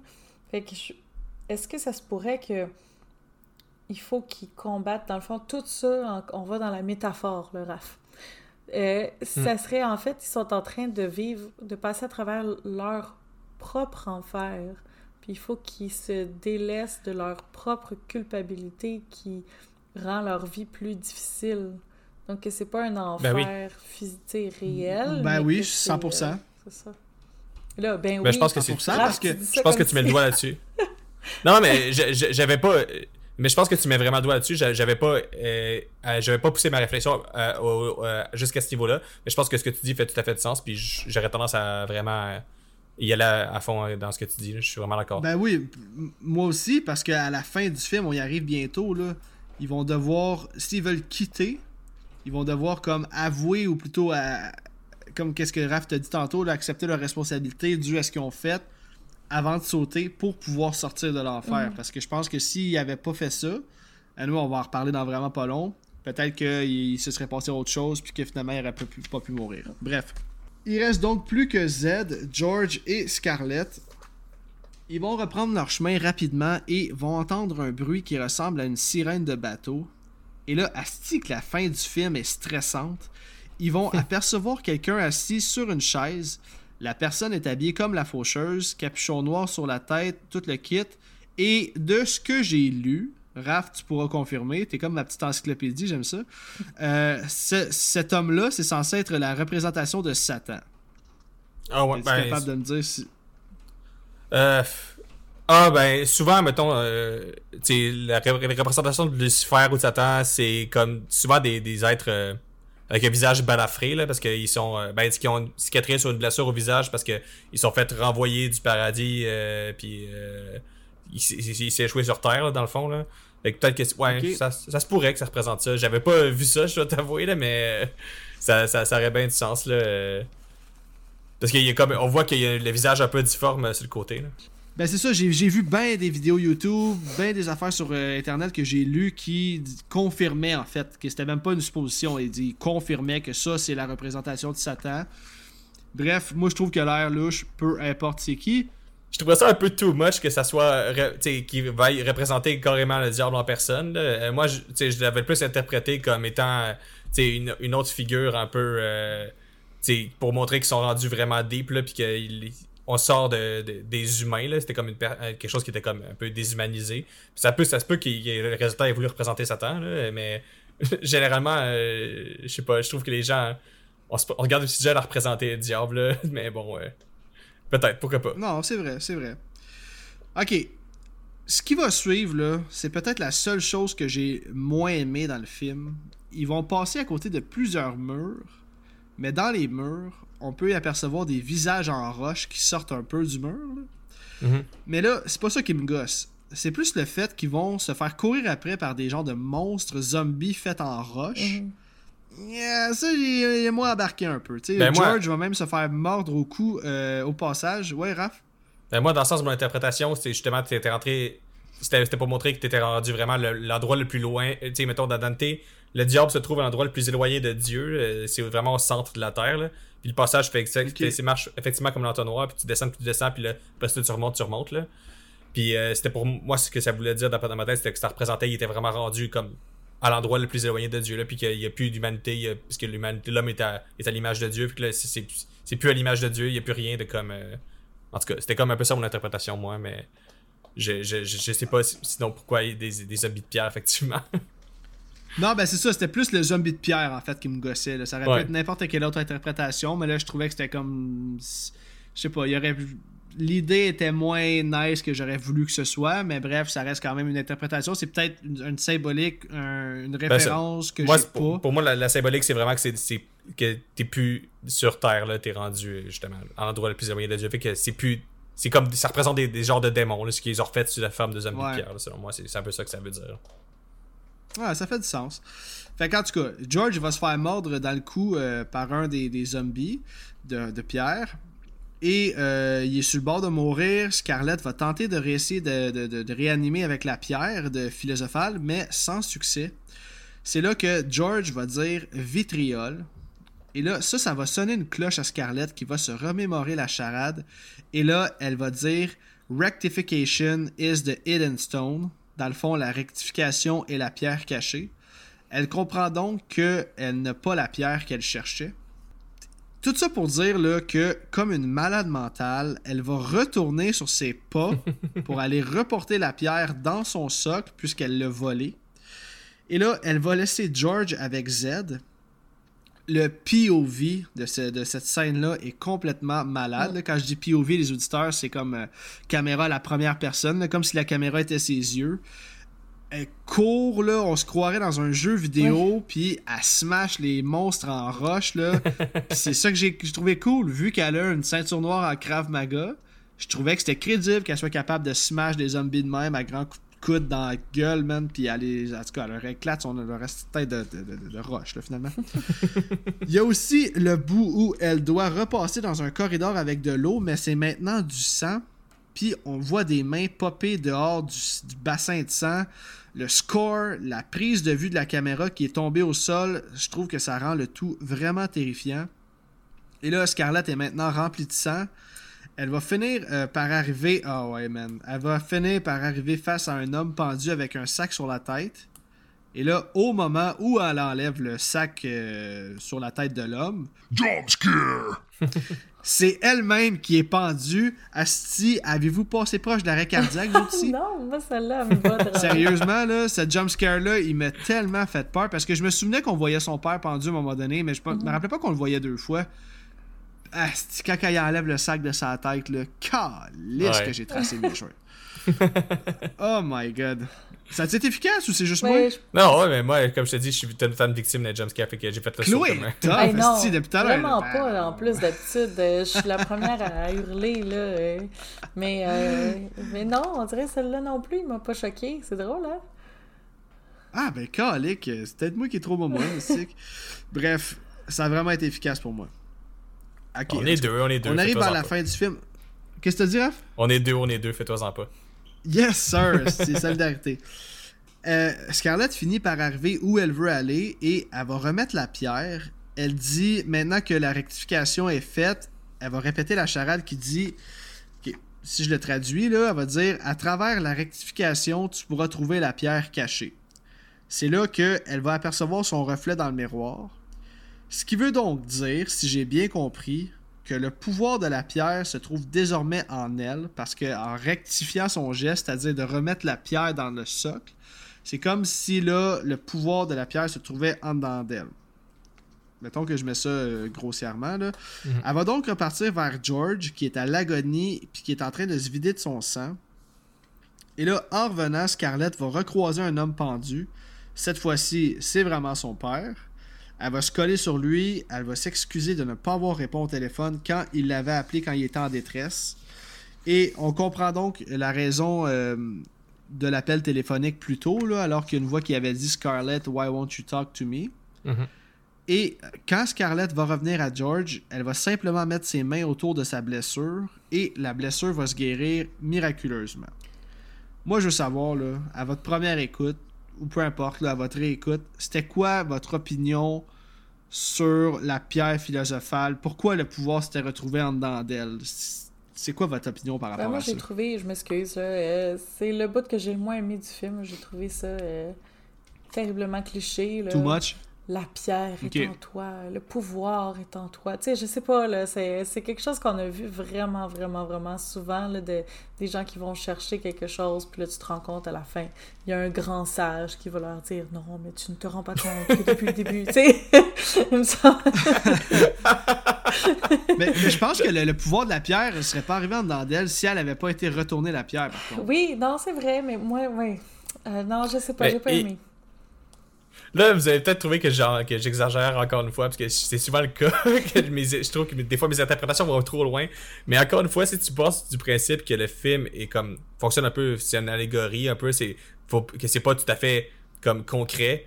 La pierre, finalement, c'est un symbole, puis c'est l'immortalité. C'est l'immortalité de l'homme que, genre, capable de se sortir de l'enfer. Puis en prenant conscience de, de ses failles, puis en étant capable de transcender ça, elle acquiert ce pouvoir-là un peu de l'immortalité, puis qui est, comme un peu la, promesse aussi du paradis à, l'origine dans la mythologie chrétienne. Fait que euh, à partir de ce moment-là, la pierre, ben c'est juste un prétexte pour dire que genre finalement, ce qu'elle cherchait tout ce temps-là, c'était à se sortir de, de, l'enfer dans lequel elle s'était elle-même mise, comme pour aller suivre avec ta, propre interprétation, Chloé. Mm-hmm. Puis elle chercher cette forme d'immortalité-là, euh, encore une fois symbolique, en se sortant de, de son enfer, justement. Là. La pierre, ça représente ça, selon moi. J'aime beaucoup mieux ton interprétation.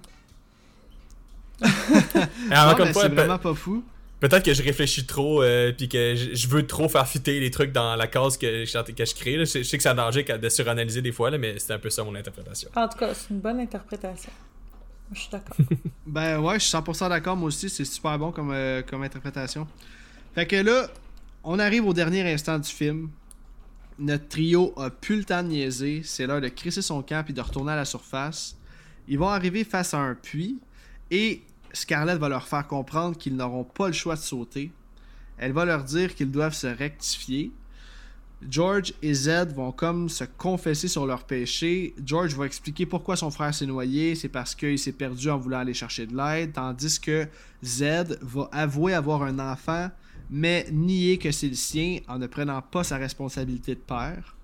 Tout ça pour dire qu'ils vont sauter dans le puits. Ils vont tomber pendant genre deux heures et quart, là. Asti qui tombe longtemps. Arrivés au fond du puits, tout semble euh, dire qu'ils sont pris au piège au fond d'un puits, jusqu'à ce qu'ils réalisent que sous leurs pieds se trouve une bouche d'égout. Ils vont tenter de tirer la bouche d'égout sans succès, et c'est là que Scarlett va réaliser qu'ils doivent pousser et non tirer, c'est ce qu'ils vont faire. Et ils vont se rendre compte qu'ils sont upside down. Donc, quand ils vont sortir, c'est leur pied qui va sortir en premier de la bouche d'égout. Et là, Asti, enfin, ils vont réussir à retourner sur la surface. Puis là, je me disais, pauvre gars de la ville. Tu sais, les gars de la ville qui doivent aller vérifier les égouts, puis ils tombent direct sur cette bouche d'égout-là. Oups! Petit tour en enfer. Ça part mal une journée. Fait que le film va se conclure avec nos trois survivants qui vont se prendre dans leurs bras. Z va partir de son bord, puis c'est la fin du film. Là, à la fin du film, je sais qu'il y a comme euh, Scarlett qui parle devant la caméra, là, mais j'ai comme oublié de le noter. Je sais pas s'il y avait une signification quelconque pour une suite, puisque le pouvoir de la pierre se retrouve en dedans d'elle. Bref, j'ai pas mis l'emphase là-dessus. Sans plus attendre. Attends, attends. J'ai un commentaire sur la, la fin. Euh, ben, d'abord, j'ai adoré le fait qu'ils soient upside down, puis qu'ils sont obligés, comme, tu sais, euh, c'est ça. Euh, ensuite, quand ils se prennent dans leurs bras aussi, j'ai aimé qu'il y a comme un moment où, ce que, tu sais, on a survécu, ils se prennent dans leurs bras, puis après ça, ils se lâchent, puis il y a comme un moment bizarre où, ce que, ben, qu'est-ce qui se passe? On se connaît pas. Non, mais tu sais, qu'est-ce qu'on fait? là, le gars qui vient de se rendre compte qu'il a perdu tous ses amis, puis il fait juste marcher, puis tu sais, j'ai trouvé que c'était super réaliste parce que où ils sont contents d'être sortis sur le coup, mais tout de suite après, c'est tout c'est tout l'aftermath de ce qu'ils viennent de vivre, puis qu'est-ce qu'ils ont perdu, puis tout ça, tu sais. Euh, j'ai trouvé que c'était mm-hmm. bien. Puis, euh, entre autres, à cette scène-là, c'est qui qui filme? Qui qui a placé la caméra de belle façon comme ça? Ah, ben, ils ont sorti la caméra en premier, mais oui, c'est sûr que là, euh, ils se sont mis le dread devant le plan, là. Par contre, euh, ouais, ils sortent la caméra en premier, justement, je pense, pour jeter un coup d'œil, puis après ça, ils sortent. Elle est trop loin. C'est bizarre. C'est pas la première fois. Ouais. C'est pas la première fois que ça mhm. arrive. Il y, a plusieurs fois où que je me dis, c'est qui qui filme? ouais. Ouais, j'avoue. Je me suis même pas posé la question, mais j'avoue que ça fait du sens. Raph, qu'est-ce que t'as pensé, toi, de la scène finale, des derniers instants du film? Je suis d'accord avec Chloé, j'ai aimé le réalisme euh, du côté, euh, genre, euh, que ça se fait, que ça se finisse pas juste avec le câlin, que ça se finisse avec, comme, la réalité après, de, comme, se, sortir de ça. Puis, ben, ça représente vraiment, encore une fois, comment sortir de, de l'enfer. Comment Dante finit par se sortir de l'enfer aussi. C'est comme, c'est le même principe, justement, qui traverse un peu la terre, puis, puis remonte de l'autre côté, là. Donc, c'est. non, je trouvais que c'était la fin parfaite, là. Puis, que symboliquement puis thématiquement tout se rejoignait là qu'ils acceptaient justement leur, leur faille puis qu'ils se libéraient de leur propre enfer justement puis qu'ils étaient capables de sortir après puis on sait pas trop ce qu'ils vont faire mais tu, peux présumer justement que Zed ça va essayer de rejoindre son enfant puis eux ils mm-hmm. vont essayer de, de, comme rabibocher peut-être un peu leur relation pour, sortir de leur espèce de, de, construction personnelle dans laquelle ils étaient enfermés à cause de leur, de leur culpabilité et tout ça. Mm. Non, je trouvais ça bien comme fin. Je trouvais ça parfait. Excellent, excellent. Donc, euh, mettons, sur euh, si je vous demande une note sur 10 chacun votre tour, Chloé, sur 10, combien tu donnes à The So Below 6.5. 6.5 T'es cheap, ben. man! ok, ok, ok, ok. Puis toi, Raph, sur 10 moi, je vais, je vais, être un peu plus généreux quand même, parce que je suis très friand de, de films aussi que tu que as, en t'en mettre sur la dent pour analyser. Fait que je vais y aller avec un genre de 8 parce que c'est pas parfait, effectivement, euh, le côté. Euh, il y, y, a des failles là, comme les personnages qu'on parlait tantôt de, de Suzy puis de Benji, qu'on sait pas trop qu'est-ce qu'ils viennent faire là. Puis, euh, comme tu dis, Chloé, le fait que ce soit fan footage, c'est beaucoup, beaucoup de fois pas respecté, puis ça apporte pas grand-chose à l'histoire. Je pense que l'histoire aurait pu être aussi bien racontée, voire mieux racontée, si ça avait été pas en fan footage. Ok, excellent. De mon côté, moi, je suis, complètement palmé sur ce film-là. J'ai adoré mes deux écoutes. Je le réécouterai demain matin. Pour vrai, j'adore ce film-là. Mais c'est un gros neuf bien assumé. Hmm. Puis, sérieusement, je capote sur ce film-là.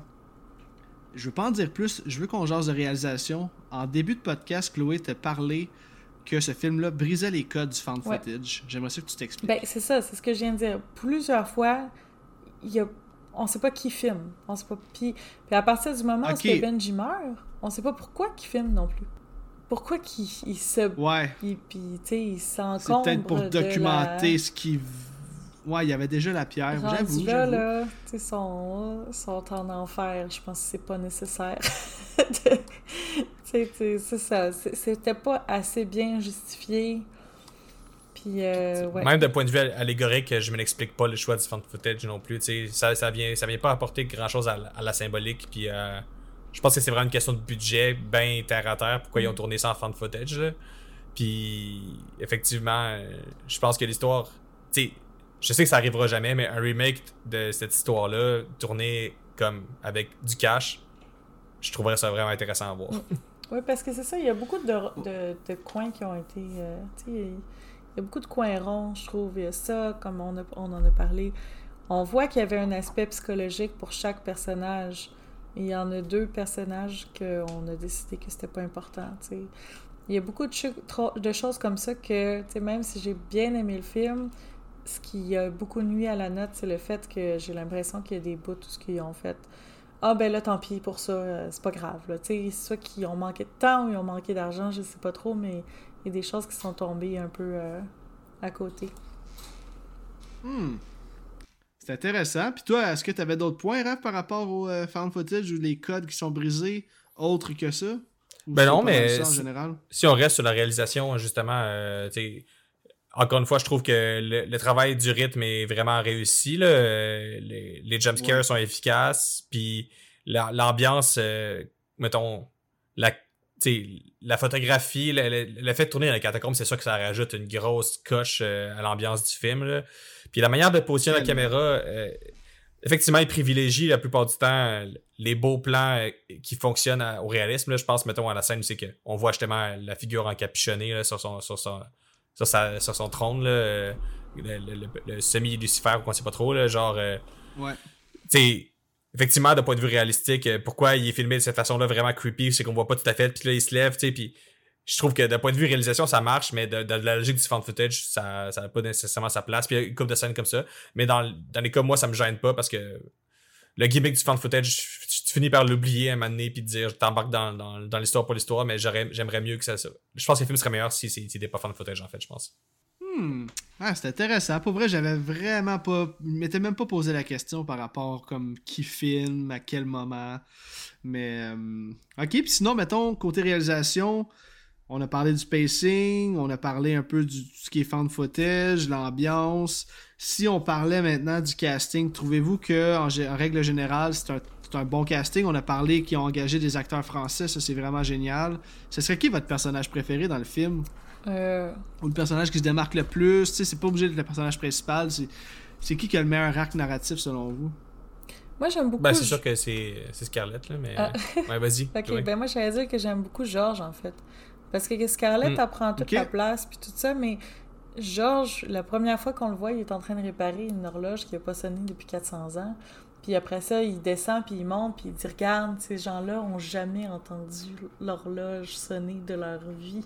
Tu qu'est-ce que tu peux pas aimer de ce personnage-là? Il a fait ça pour le fun. tu je sais pas, il y a quelque chose de terriblement attachant, je trouve, euh, de ce personnage-là. C'est vrai, moi aussi, je serais. Ben non, mais j'adore le personnage de Scarlett, mais on dirait que c'est tellement évident de choisir ce personnage-là que. J'avoue que George, il- surtout en plus qu'il surmonte sa peur, il fait ça par amour parce que clairement il aime encore Scarlett, tu sais, puis il, il se lance, qu'il l'aide, puis justement, il, il surmonte ses plus gros traumatismes. là. Fait que moi aussi, je pense que je dirais que George, c'est un des personnages qui, euh, qui m'a le plus surpris euh, dans le film, règle générale, mais honnêtement, la personne qui a fait le casting a vraiment bien choisi Ouais. les acteurs, autant physiquement que pour leur jeu d'acteur. Je trouve que tout le monde a vraiment bien deliver, puis euh, écoute, c'est tellement un bon film. Ben, l'acteur qui joue Papillon, là, euh, c'est euh, François Il est Civil, bon. là, puis c'était comme son premier gros Ouais. film, là, puis l'acteur, il est comme, ben, il est comme, tu sais, il a joué dans, euh, dans plein de films français, puis là, il était à l'affiche, ben, c'est le personnage principal dans, dans le Trois Mousquetaires d'Artagnan, il joue d'Artagnan, là. Et il- Ah, est comme, ouais. il est rendu vraiment huge, là, aujourd'hui, là, puis il a commencé Ah, ce petit ouais, film, ouais. wow. Puis euh, je me demande pour... je me demande pourquoi ils l'ont appelé papillon. Tu sais, la taupe, on pourrait élaborer, dire que bon, il se promène dans des dans des tunnels sous la terre tout le temps. C'est comme une taupe. Peut-être parce qu'il vole de ses propres ailes, il fait ce qu'il veut un Ouais. peu. J'allais dire de quoi de vraiment morbide, mais tu sais, il se fait brûler euh, en allant trop proche de la lumière du, du, du char en feu, là. Ouais. Oui, effectivement. Mais je, sais, mais je pense pas que je sais pas s'il y a une logique dans le, dans le choix des noms, là, mais effectivement, mais. Mais j'ai bien aimé qu'il s'appelle Papillon. J'ai trouvé ça, j'ai trouvé ça nice. C'est- une question à se poser quand même. Puis là, mettons qu'on finit ça avec euh, notre scène préférée. Si je vous demande votre scène préférée du film, ça serait laquelle et pourquoi de- en quelques lignes. Là. Fait qu'on va commencer avec toi, euh, Raph.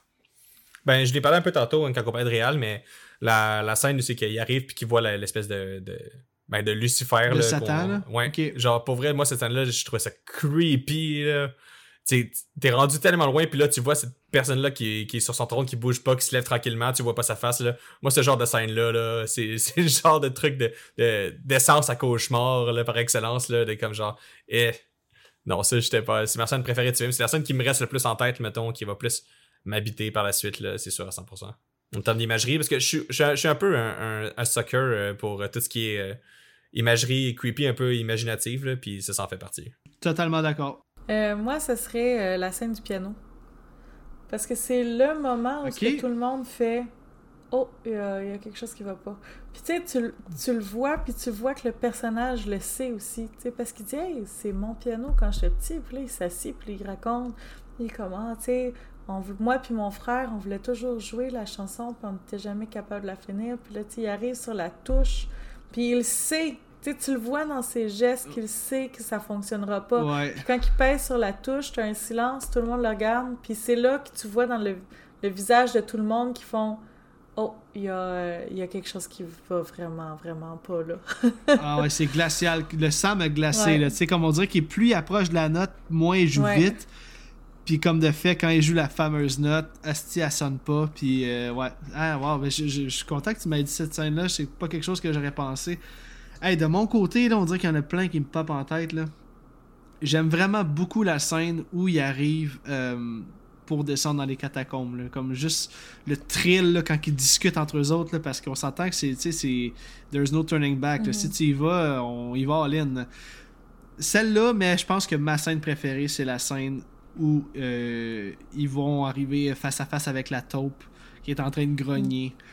Puis qui massacre Suzy. C'est tellement inattendu. Je veux dire, je m'attendais pas du tout à ça. Il y a une belle tension, il y a du beau jeu d'acteur. Puis ben, il y a du gore, j'adore le gore. Donc euh, ouais, non, pour ça c'était vraiment c'était vraiment génial. OK, écoutez, on va couper ça là-dessus. Je pense qu'on a dit ce qu'il y avait à dire sur ce film là. Je veux vous dire merci beaucoup d'être venu. On a eu quelques petits ennuis techniques ce soir. J'espère que ça paraîtra pas trop au montage. Ça devrait pas. On va s'arranger pour uniformiser ça. Là. Ben oui, ben oui, ben oui, ben oui, ben oui, il n'y a pas de problème. J'espère ne pas avoir trop parlé. Il me semble que j'ai rien que moi qui parle depuis tantôt. J'espère que vous aviez. Est-ce que vous aviez d'autres choses à rajouter avant qu'on conclue ça ou je vous ai coupé ça trop court? Ben merci, merci de l'invitation. Ça me fait tellement plaisir. C'était vraiment un bon choix de film euh, pour nous, comme tu, tu, nous as bien ciblé euh, pour ça. Il y avait du fio pour analyser, puis il y avait des théories, il y avait euh, une, il y avait tout pour nous plaire, puis enfin, ce qu'on aime faire dans notre podcast aussi. Fait que... Ouais, exact. Je dis notre podcast parce que t'es, encore là en esprit, Chloé. Oh.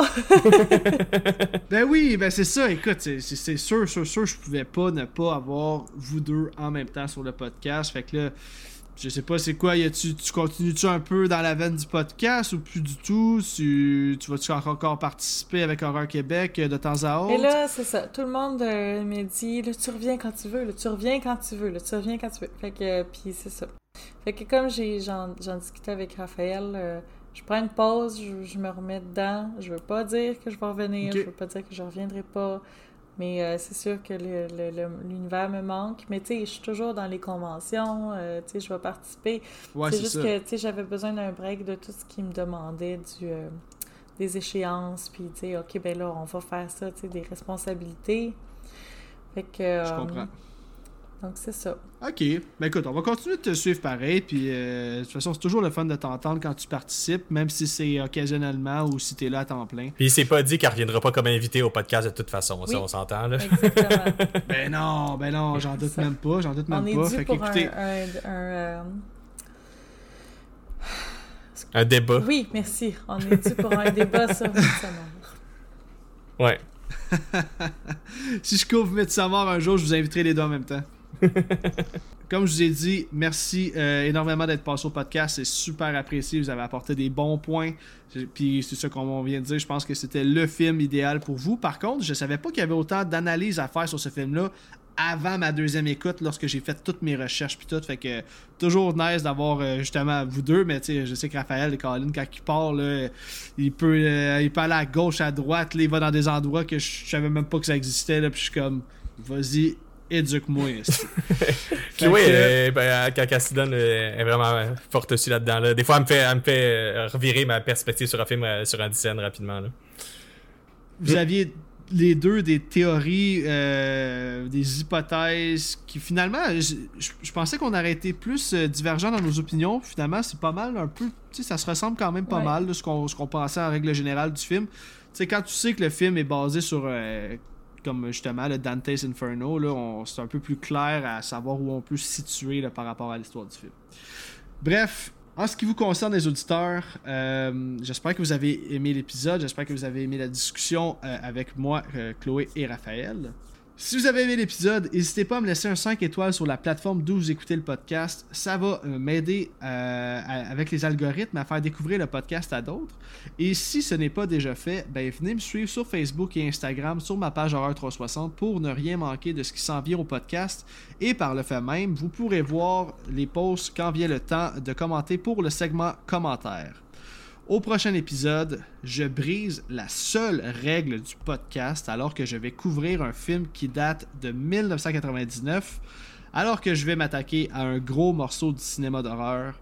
Je vous annonce que je vais couvrir Le Sixième Sens de M. Night Shyamalan et que pour l'occasion, je vais recevoir mon bon ami Joël du podcast Déjà Vu. Donc d'ici là, je vous dis merci d'avoir été à l'écoute et à la prochaine. Salut tout le monde.